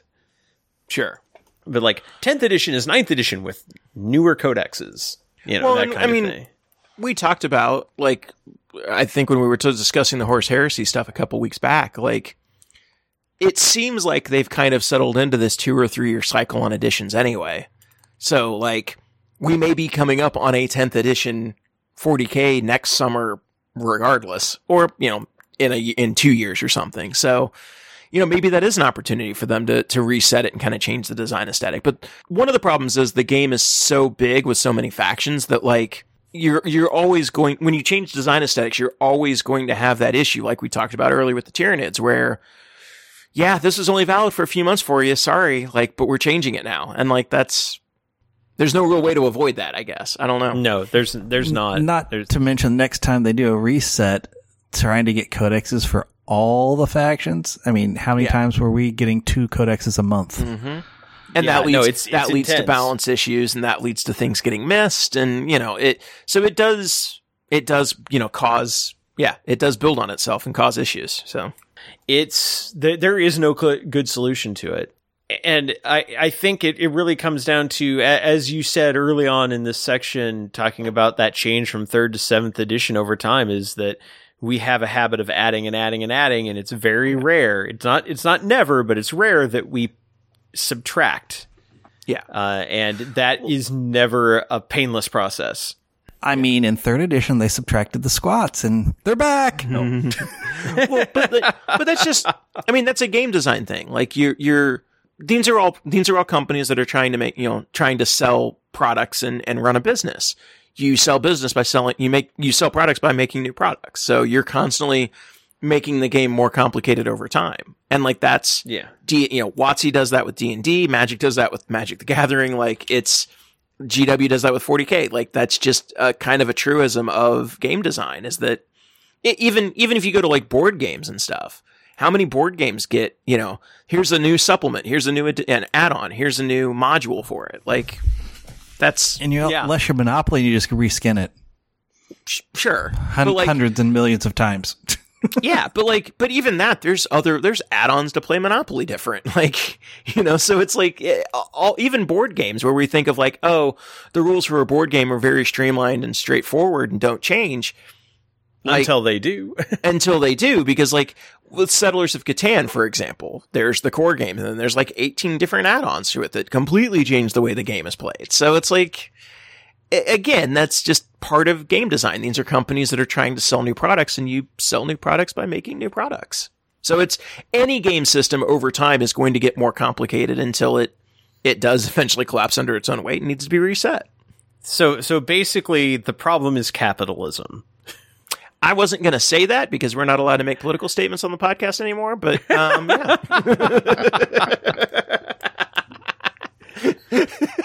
well, well, hey, I mean, I'm just saying OPR gives away their rules for free and they're free to do whatever they want. So obviously the problem was the money making behind it. right. But uh. yeah, it's yeah, I, I don't think there's I, unfortunately there is no no good solution. There that that will appease everyone. Like Yeah. cuz I mean like right now we're coming at this from like three different like we have three different takes on it. Well, four if you include Richard just wanting to play the damn game eventually. wants to play a game, not picky about which one. Just Yeah. wants to use his models to play a game. but yeah, so is is 40 has 40k become too complex? Unfortunately, we don't have a consensus here either. Is it complex? Yes, no argument. Yes. Is it too complex? Eh, Maybe, maybe not. Depends on where you land on it. Is is there a one size fits all solution? No, but there are a number of paths you can go down. And like right now, uh, it uh, maybe it is you know coming down to like applying a simplified version of open play or maybe it's going with one page rules or maybe it's just uh, focusing on that one army and getting as as deep into that army and not really bothering to to learn everything else about what everybody else is doing and yeah, uh, I wish I could give you. A, I wish we could give you a more concise answer to this problem, but uh, I'm sure there are plenty of other people trying to wrestle with just this topic on a great number of games. Anyway, so 40k is just another one in the pile. And I think that takes us over to hobby progress, and then uh, the uh, and then the morale phase. Hobby progress. I have been painting Dark Angels. I have a lot of work done on the Deathwing detachment. I'm hoping to knock the rest of that a- out, except maybe for basing. I'll probably do all the basing for everything at the same time. But uh, I'm hoping to knock out all the rest of the painting on them this week and then start on Ravenwing next week, which will go a little bit faster because once I paint them black, that's half the job done. So, uh, but yeah, I, I have put all my personal projects on hold and I have like my pile of shame is is getting taller all the time. But I have I have charity work to do, so I'm I'm it's good work, it's honest work, and I'm sticking with it.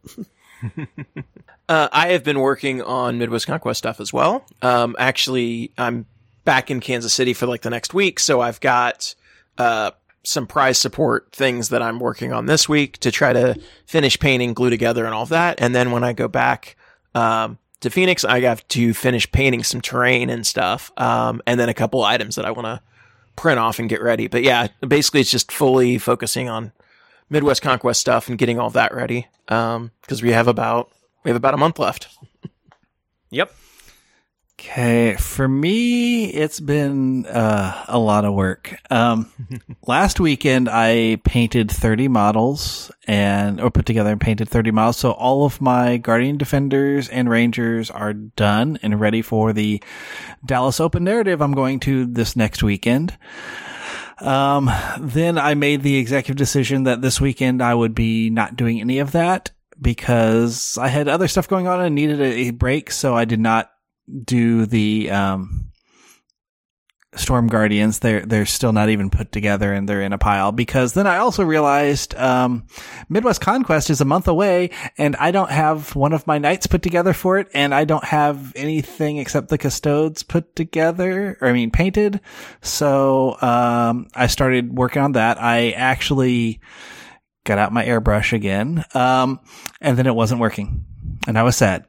And so after disassembling it, looking at it, I was like, found out, oh, if I just take the needle out, it, w- works. So it must be on the, I like ran my fingers on the needle. I'm like, oh, uh, there's some little clunks on here. So I, I, I soaked the needle in some simple green for about a half hour and then cleaned it up. And I was like, oh, and airbrush worked again. It was great. so I got the knights I have put together. Um, the base coat, um, put on there because I've got my, I'm probably going to do a silver coat with black trim and because I think that looks really cool. I know that's the colors of the Raiders, but, um, it's still a cool color scheme. Um, so yeah, I got that done. And then past that, it's like I said, I have lots to put together, but I'm going to focus first on the last knight and then it'll be painting. And then after I get the Midwest Conquest army done, I'll probably go back and put the Storm Guardians together because they look a little sad all in pieces. Uh, for me, well, work's been picking up, so I've been having some more hours uh, over the last few weeks. So, and Elden Ring is a really huge game, and I'm still not done with it. Almost done, but Almost done, just not quite there. yep. And I heard they they patched it and uh, fixed some of the quote unquote exploits, which I don't think were necessarily exploits, but made a lot of bosses harder by comparison. Yeah. Well, I mean, they went through and and did some balancing to a bunch of weapons and and but then like as a re- as some weird result, like some of the bosses one boss in particular that was already like the hardest boss ever uh just has a bug now that means that they heal themselves all the time. That's always good, right? Right. No. Well, and then there was yeah. And and then and then there was another boss that they broke the opposite way where it's supposed to be like a pair of bosses that like share a health bar and the the health bar actually kind of represents like essentially four of them and you have to kill all four of them as it goes along and they broke it to where like as soon as you kill one of them like the whole rest of the boss bar disappears and then you've won Whew. Um. Yeah. Yeah. I think they're gonna have to go back to the drawing board on a couple of those. yeah Speaking of uh, games being difficult to balance, yeah yeah. Um, let's see. We've got our, our Sunday announcement of what's coming up for pre-order next week. Necromunda Ash Wastes, the new Mad Max style Necromunda book Ah. and uh, box set come out. Tangentially related to uh, 40k, but probably unless you are a, a diehard uh, Necromunda fan, I don't know if this is necessarily going to be anything to be hyper excited about. But if you are a Necromunda fan, you're probably all over this. So it does look cool. it looks very cool. I do like the terrain and the Yeah. vehicles and stuff. Like it's cool stuff. And then that takes us to the morale phase. And I wanted to talk about a little game that's been eating up a lot of my time when I'm not been painting. Just it's a nice break from painting because it's something that can be played in small small bursts, and that is a game called Vampire Survivors. It is available on Steam. Uh, there's also actually a uh, like a website playable version. I want to say like Newgrounds was where, or itch.io. I'm trying to remember where it. Yeah, it's itch.io because I just did a search for it.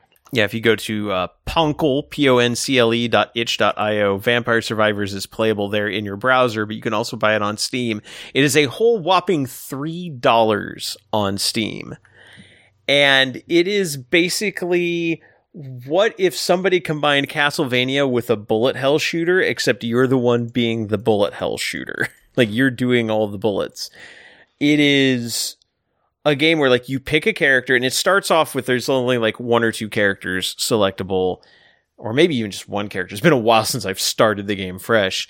And as you play, like it starts out really simple. You have one weapon and you there are a few very easy to kill enemies and you don't have like all you do is move around. Your weapons automatically attack on like a particular timer and certain we- like weapons have different areas that they hit and you kill enemies and sometimes those uh, enemies drop XP crystals you pick up the XP crystals and you level up when you level up you can select like a, a list of potential upgrades will come sometimes there'll be new weapons sometimes there'll be new items sometimes they'll level up existing weapons or items you have and you just pick one from the menu and you keep going. You have six slots for weapons and you have six slots for items. And you basically, it's random which items you get presented. So every playthrough is going to be different. Uh, there's multiple levels that you can unlock to play through. But as you play through, the enemies get tougher. They get more and more of them will swarm on the screen. Um, and there's a timer up at the top of the screen ticking up to 30 minutes. Once you hit 30 minutes, that's when death shows up and just kills you. Although supposedly there are certain builds that will allow you to kill death.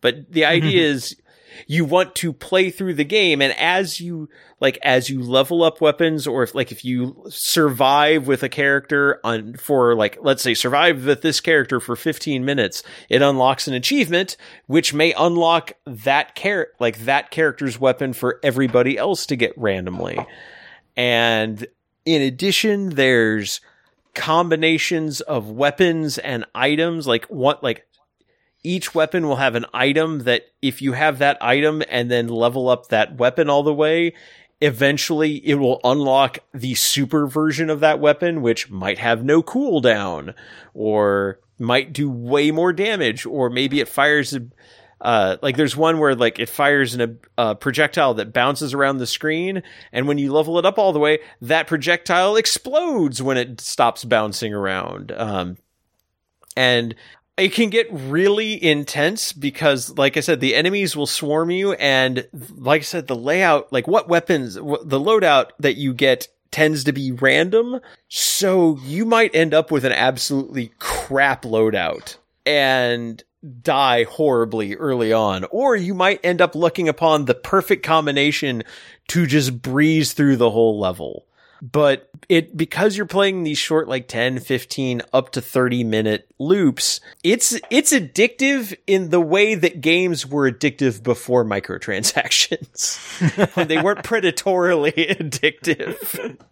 But it's it's a lot of fun uh, it plays well with keyboard, mouse, uh, gamepad. I've played with all three because like I've like I've got on my laptop upstairs because it's on my Steam account. So like on my laptop upstairs, I'm playing with with just my keyboard because you're just using like the arrow keys or the the WASD keys to to move around. Or I've got my gamepad plugged into my uh, my gaming rig. And so I can play through on that. And like I said, there's no button interaction other than you can pause the game and selecting which upgrade you get, but that's it. And then there's also things like there will be certain enemies that are high, like that are either bigger or that have like a little aura around them. If you kill them, they'll drop a treasure chest, and that treasure chest will drop coins and one to five, if you're five, if you're really lucky, one to five upgrades to things you already have.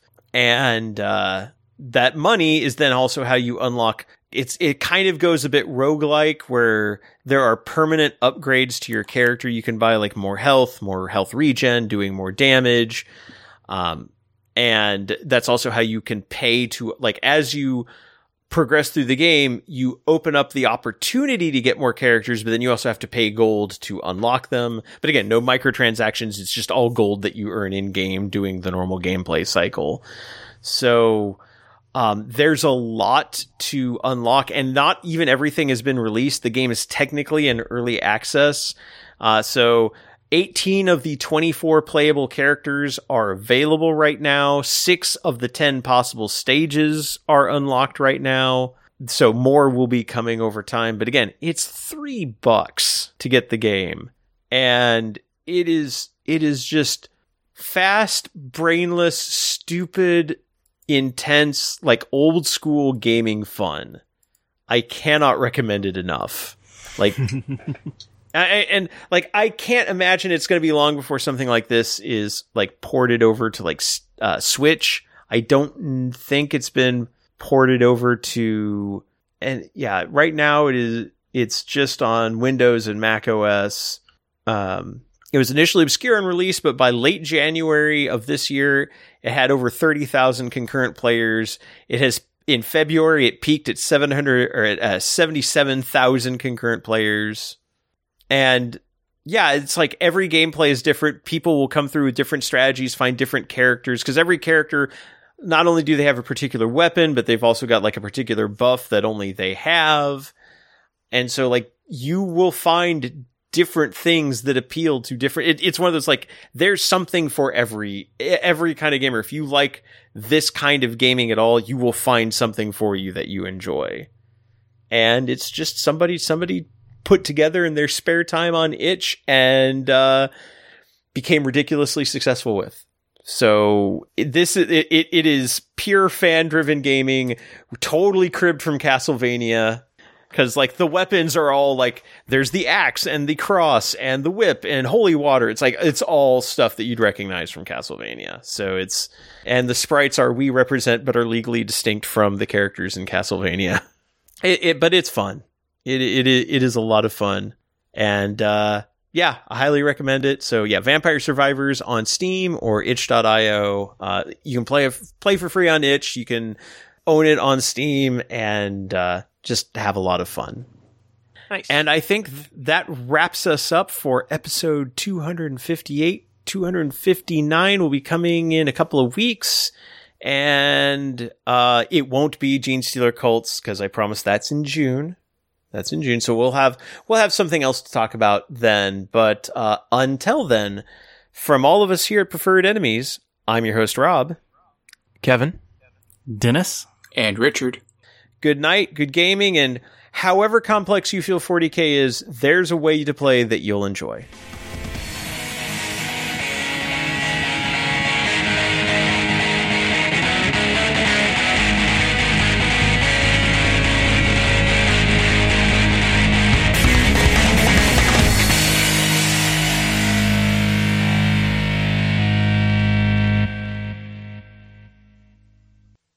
Preferred Enemies is an Undergopher radio production and is licensed under Creative Commons Attribution Non-Commercial Share-alike 3.0 Unported license. Our theme music is Metal Slug 2 Super Vehicle 001/2 No Need to Reload, originally by Takushi Hiyamuta and remixed by Roataka, courtesy of OC Remix. It can be found at ocremix.com.